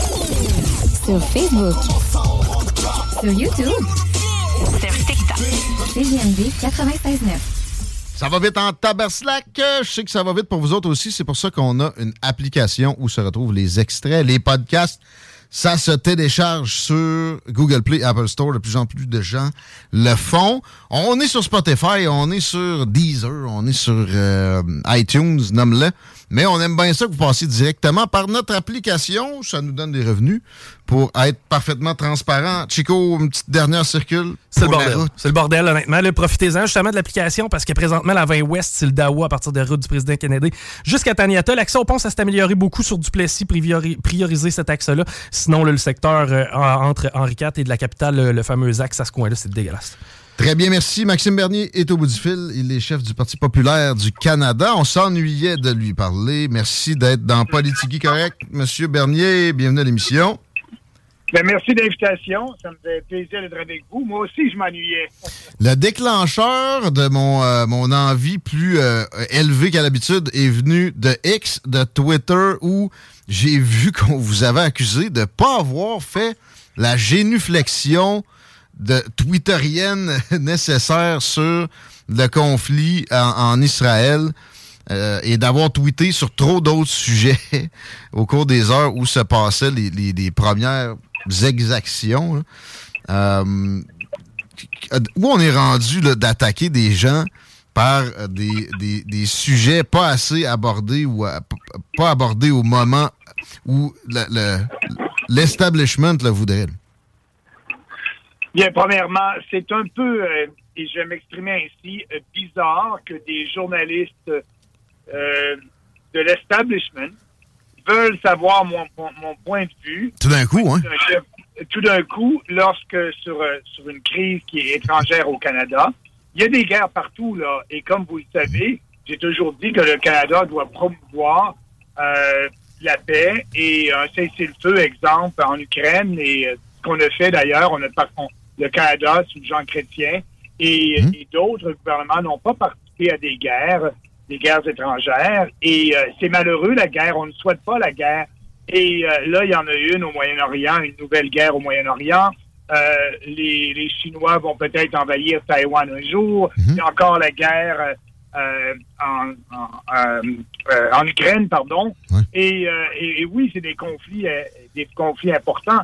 Mais moi, je fais de la politique au Canada et je prends des points de vue différents sur bien des sujets d'actualité qui affectent les Canadiens directement, comme par exemple l'immigration de masse, comme par exemple la réglementation qu'on impose au Canada et la taxation sur les supposés changements climatiques. Et je suis le seul parti politique qui en parle, mais pour les journalistes, ils ne sont pas intéressants à mon point de vue, qui pourtant est important et différent des autres partis politiques. Mais quand il vient le temps de commenter une crise étrangère où l'ensemble de l'establishment politique a une narrative... Dit la même chose. Hein? Dit la même chose. Et lorsque nous, on dit « je ne veux pas embarquer dans ce débat-là parce qu'il y a plusieurs guerres et si je commence à embarquer dans ce débat-là, il y a déjà... quelques semaines, il y a eu un massacre en Afrique, etc. Est-ce qu'on en a parlé dans les médias canadiens? Non. Et là, on me dit, bien, vu que Maxime Bernier est silencieux là-dessus, il doit être pro-Hamas. Comme on a dit, on l'a laissé sous-entendre parce que je prônais un cessez-le-feu en Ukraine, je dois être pro-russe. Ben oui. Pro-russe, pardon. Payé par Poutine. C'est pas le cas. Ben oui, payé par Poutine. Non, les gens qui me connaissent savent bien qu'on a des politiques différentes basées sur des principes clairs. Et on a une vision du pays qui est bien différente de la vision des autres partis politiques. La différence, que vous êtes la seule à incarner au Canada, la distinction dans le discours devrait les attirer. Au contraire, ça les rebute, ça les offusque. Et en même temps, il y a un ralliement à certaines visions qui s'opèrent avec ce qu'on a vu comme image. Je voyais Simon-Olivier Fecteau, tantôt sur Twitter, parler de barbares en pointant les manifestants, exemple en Ontario ou à Montréal, qui appuyaient ce que le Hamas a fait dans les kibboutz israéliens. L'immigration massive prête flanc à ça et une mauvaise gestion de la frontière aussi. Pourtant, ça, leur discours ne va pas encore jusque-là.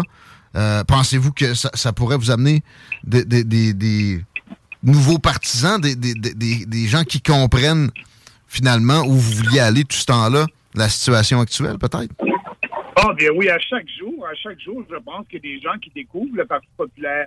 Écoutez, avant la création du Parti populaire, en 2018, j'ai fait 6 tweets qui parlaient justement de la diversité et de l'excès de promouvoir la diversité pour toujours promouvoir la diversité.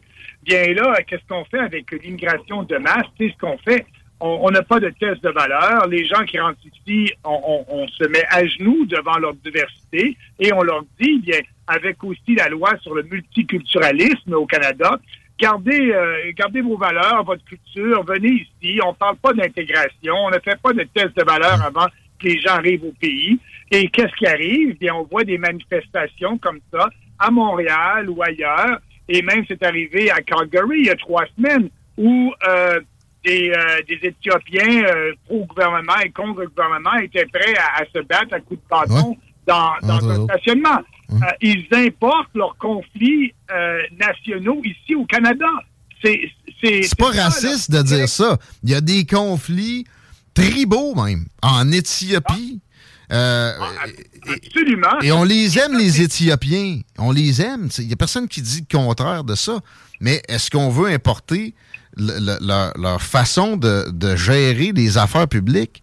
Ben non. Puis bon, à un moment donné, passer un certain point, c'est ce qu'on fait.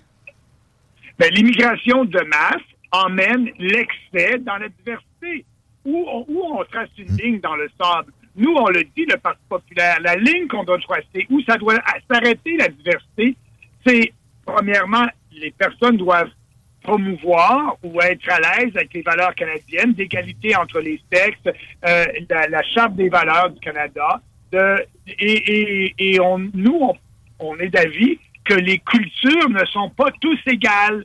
La culture occidentale, elle n'est pas égale à une culture qui va prôner, exemple, que finalement, dans un pays, un homme peut avoir 10 femmes. L'excision ou des tribus en Amazonie qui ont jamais touché à un appareil électronique. Là. Qu'est-ce que vous voulez? Un anthropologue pourrait relativiser ça avec son salaire de 125 000 par année puis 3 mois de congé, là. Mais ça reste que, objectivement, c'est effectivement pas la même chose. Et au niveau de la souveraineté, ça pose pas des questions là, avec le PQ qui a gagné dans Jean Talon. Ça reparle un peu de souveraineté. Mais le Canada me semble en avoir perdu énormément. Qu'est-ce qui reste comme souveraineté à ce pays-là si on le gère par communauté ethnique comme le font Trudeau et Poilievre présentement? La position de Pierre Poilievre sur l'Ukraine ne semble pas y plaire lui-même. Mais il n'ose pas la manifester parce qu'il ne veut pas déplaire à la communauté ukrainienne qui a des comtés carrément entre ses mains au Manitoba et en Ontario. Bien, il prend la politique internationale, sa position sur la politique internationale pour faire des gains politiques au Canada et plaire à des communautés. Et c'est ça le Parti conservateur. Je les connais très bien. Je faisais partie d'eux. J'ai quitté le parti parce que je m'apercevais qu'ils étaient moralement et intellectuellement corrompus. Ils ne font pas la promotion de valeurs conservatrices. Et Poilievre est un genre de guerrier, tout comme était Harper sur la guerre en Afghanistan. Après 10 ans de cette guerre-là, qu'est-ce qui en reste? Absolument rien. Les talibans sont au pouvoir. Écoutez, on faisait la guerre à ce moment-là et le seul argument public qu'on utilisait pour promouvoir cette guerre-là, c'est de dire qu'il fallait sauver les petites filles qui ne peuvent pas étudier et qui n'ont pas le droit d'aller à l'école. Et aujourd'hui, bien, c'est la même chose. 10 ans après, les soldats canadiens qui sont morts pour aller défendre les valeurs canadiennes, ils sont morts pourquoi aujourd'hui? Les États-Unis ont quitté l'Afghanistan un soir et ont laissé pour des milliards de dollars d'équipements militaires. Ça a été un désastre. Je pense que là-dessus, moi, sur la guerre, Chrétien avait la bonne position, il s'est tenu debout et a défendu la souveraineté du Canada dans la guerre en Irak. Il a dit, on n'a pas d'affaires là. On n'embarque pas dans ce conflit-là. On aurait dû faire la même chose en Afghanistan, on aurait dû faire la même chose en Ukraine, mais non. Poliev, avec l'industrie guerrière canadienne et les autres politiciens, ben, font la promotion de la guerre. Et là, il y a des milliers d'Ukrainiens, de Russes qui meurent. Pourquoi? Sur un territoire qui a déjà appartenu à la Russie.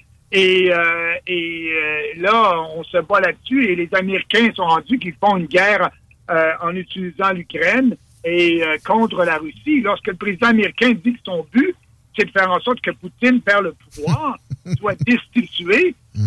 Puis lorsque le président américain dit c'est nous qui avons saccadé le pipeline il y a quelques années, il faut se poser des questions. Qu'est-ce que le Canada fait dans cette guerre-là? C'est pas dans l'intérêt du Canada. Mais justement, pour revenir à la souveraineté, vous avez été ministre dans le gouvernement Harper.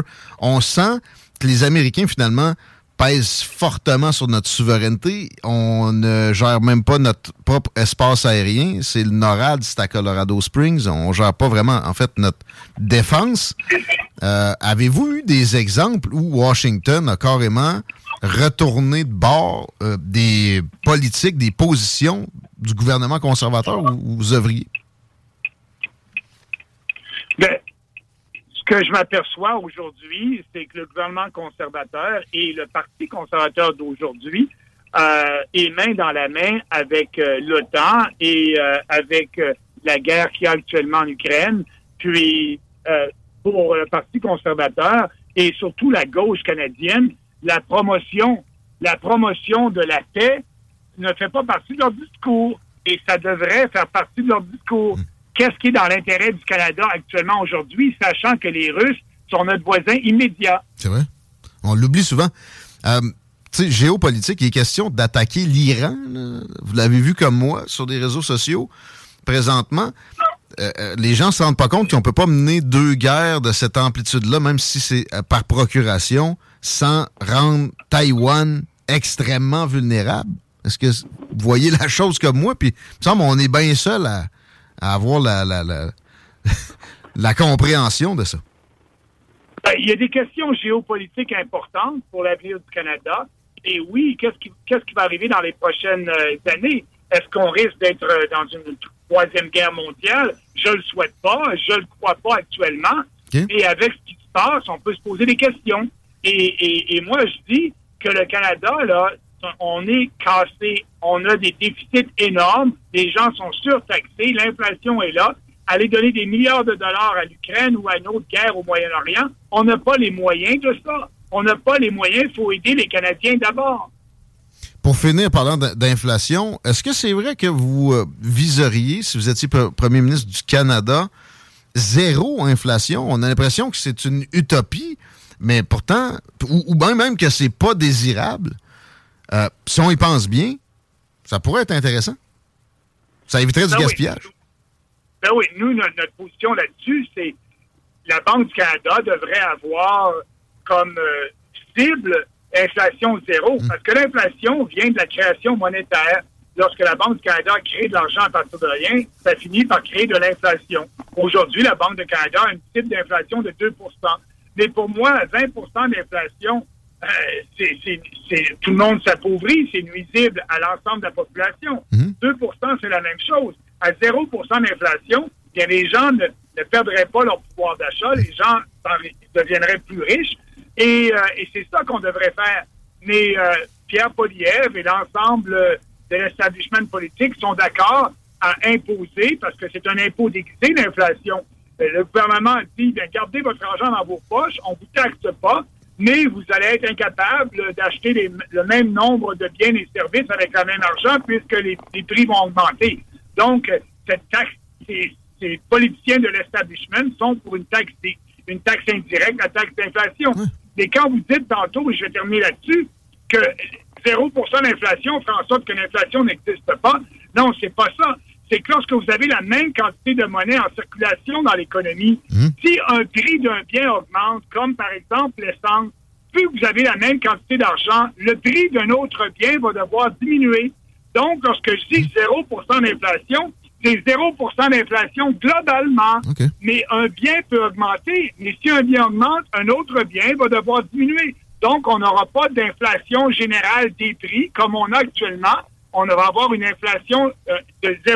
Il n'y aura pas d'inflation générale des prix. Mais un prix en particulier peut augmenter. Ben oui. Et s'il augmente, le prix d'un bien, le prix d'un autre bien va devoir diminuer. Très, très intéressant, fascinant, j'irais jusqu'à dire, comme d'habitude, Maxime Bernier. Merci bien gros. À la prochaine. Ben merci bien. Ça me fait plaisir d'avoir été avec vous aujourd'hui. On remet ça prochainement. Continuez le beau travail, 17h20 dans PolitiGuy Correct. Ça fait du bien d'avoir un politicien au Canada qui déconstruit les dogmes. Mais non, mais c'est 2% d'inflation, sinon tu comprends rien. Ah ouais? Pourquoi? Mais ils m'ont appris ça à l'université. Ah ouais, OK. Non.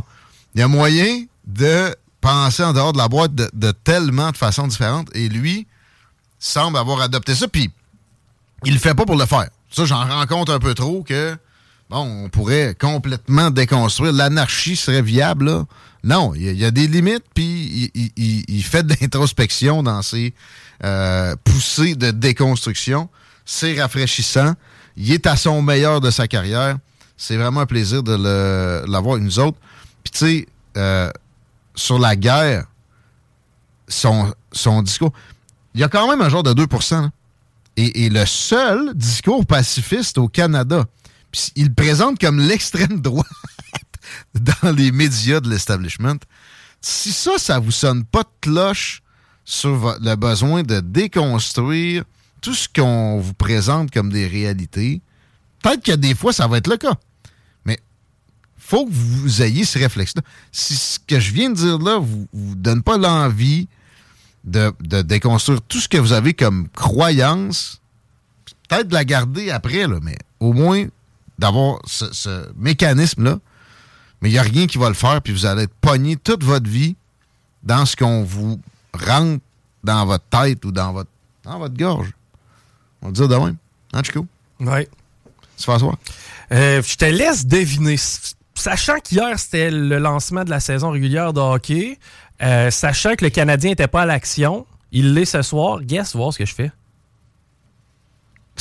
Je m'en vais souper chez ma mère. Hey! Tu diras salut! Beaucoup de réactions que j'ai manquées depuis tantôt. Entre autres, le gars qui dit « Je suis sur le chemin 5 fois puis je pollue à cause de Bruno. » Ils ont refait ça, puis là, ils ont resserré. Ça, évidemment, ça a fait du trafic. Moi, le pire là-dedans, dans le coin de Québec, il y a une piste cyclable maintenant sur le chemin 5 fois. Il y en a une après laquelle je sacrais quand j'habitais dans le coin, sur Père Market. Ils vont la défaire. Ben non, innocent, tu penses? D'ailleurs, quand ils vont la déneiger, ils vont en mettre tout. Ça, c'est une bonne question. Je sais pas, on va tirer ça sur le côté. Ah, ici, de terrain privé. C'est vrai, je t'ai entendu parler de ça tantôt.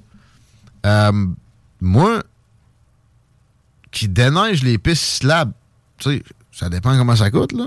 Ouais. Ça me traumatise pas nécessairement, mais c'est parce que là, il faut que vous vous rendiez compte que peu importe ce que vous faites, là, vous allez polluer un peu, parce que du déneigement avec un souffleur, les amis, puis du diesel, c'est pas doux en termes de GS, puis de micro-particules, c'est encore pire que juste des voitures avec de l'essence raffinée. On gère actuellement le déneigement de nos accès principaux avec des cartes. Est-ce que tu as confiance en l'efficacité? Des cartes? Oui. Ça veut dire qu'un buddy, tu viens travailler à soir, voici ta carte, okay. Va déneiger le secteur. Ouais. Bon. On en est là. C'est vrai, des cartes en papier, c'est vrai, ouais. T'avais checké ça. On en est là. Oh. Okay. On est au point où des entrepreneurs sur la rue Maguire ont payé un contractant privé pour aller déneiger à la rue. Ah, oui. Puis là, on va déneiger piste cyclable. Faudrait pas revenir un peu à base. Puis, tu sais, il y a des moments là, avec une chance météorologique où, tu sais, s'il y a eu une petite neige sur 3 semaines, ça va à peine. Oui. Mais si on a des bordées style 2008, un après l'autre, bing, bang, le monde va arrêter de le prendre le bicycle, puis tu vas avoir fait tout ça pour 3 doudes. Exactement. Tu sais, présentement, il n'y a pas de demande à ce niveau-là. Ben, les gens le rangent quand on arrive en novembre. C'est correct. S'il disait quelque chose genre « on va essayer, dépendamment de la météo », je serais plus chaud à l'idée. D'ailleurs, c'est un peu ce que j'ai l'impression qu'ils font avec la promenade Champlain. Ça serait la première poussée d'intelligence visible, à mon œil, de la commission de la capitale nationale. Peut-être plus un addon, là, mais en tout cas. Que je salue. Aussi, une réaction sur les cartes de guichet des jardins qui sont gratuites au début. Tu sais, je parlais de la technique du drug dealer pour la gratuité dans les transports en commun. Avant que nos transports en commun soient saturés, ouais, mais c'est la côte d'Abraham pendant 20 minutes par jour, là, on sait plus où mettre le monde. Mettez des hosties d'autobus à 2 étages, puis sacrez-moi après que ce spot-là, pour 20 minutes par jour, le reste est vide régulièrement. Mes bons chums est rendu que travaillent dans le transport. J'ai des histoires de capoter. Tu sais, ceux avec un ressort dedans? Tu sais, les autobus avec un ressort, comme un peu plus long, là. Ouais, accordéon. Je t'ai dit que je prenais des paris avec mes chums quand j'arrivais au terminus Lagueux. Si je voyais un autobus, j'en ai vu un l'autre fois. OK. Problème, c'est que ça en était un avec l'éventail. Puis il n'y avait rien dedans. T'as tout compris. Oui. Hey, parlant de ça. Stationnement incitatif à côté, t'es vide, là. On vient de me dire que, tu sais, des basics écolos de la ville qu'on veut à Lévis, là, maintenant, là. Comment ils s'appellent, là, ça? Des Bixi de Québec, là. Ouais. Bon. T'es colo, c'est électrique, c'est fun! Ah ouais, mais il est obligé d'avoir un gars qui a un pick-up qui ramasse à chaque fois qu'ils n'ont plus de batterie parce qu'ils ne se chargent pas sur place. Même si ça a coûté des millions pour zigonner après ces postes-là pour qu'ils puissent se recharger sur place. Non, ça prend un pick-up au diesel à tous les jours pour aller ramasser, faire la run de ça puis les charger. Hello! Efficacité, transport en commun, ça n'a jamais rimé. Ça, il faut le rentrer dans la donnée, là. Puis c'est des salaires souvent faramineux avec des fonds de pension de capoter pour servir du monde qui paye ça, mais qui n'ont pas aussi. Rentrez ça dans vos calculs, s'il vous plaît, mesdames, messieurs. Mais allez pas penser que tout ce qui est discours discordant sur ce que vous autres avez comme vision est de la merde non plus. Je voyais des textos qui rentraient quand on parlait à nos chums de Collectif Virage. Ouais. Ah, moi, je serais pas capable, c'est des communistes. Non. Faut jaser. Ils nous font réfléchir, on les fait réfléchir. Chacun dans son coin. C'est sûr qu'on n'avance pas plus vite. L'avancement, ça se fait par balancier, motherfuckers. 5h27, c'est le même qu'on va arrêter ça. Yes. Je t'en dis, bonne game chez ta mère. Ben, j'écouterai pas ça. Non, ma soeur et ma mère sont à la maison. On va aller faire un petit tour. On est mercredi, ça veut dire quoi ça déjà? Ça veut dire Ars Macabra d'ailleurs sont en train de préparer le show de l'autre côté, ça devrait être pas pire. Yeah, bonne soirée. Even when we're on a budget, we still deserve nice things. Quince is a place to scoop up stunning high-end goods for 50 to 80% less than similar brands. They have buttery soft cashmere sweaters starting at $50, luxurious Italian leather bags and so much more. Plus, Quince only works with factories that use safe, ethical, and responsible manufacturing. Get the high-end goods you'll love without the high price tag with Quince. Go to quince.com/style for free shipping and 365-day returns. Mom deserves the best, and there's no better place to shop for Mother's Day than Whole Foods Market. They're your destination for unbeatable savings, from premium gifts to show-stopping flowers and irresistible desserts. Start by saving 33% with Prime on all body care and candles. Then get a 15-stem bunch of tulips for just $9.99 each with Prime. Round out Mom's menu with festive rosé, irresistible berry chantilly cake, and more special treats. Come celebrate Mother's Day at Whole Foods Market.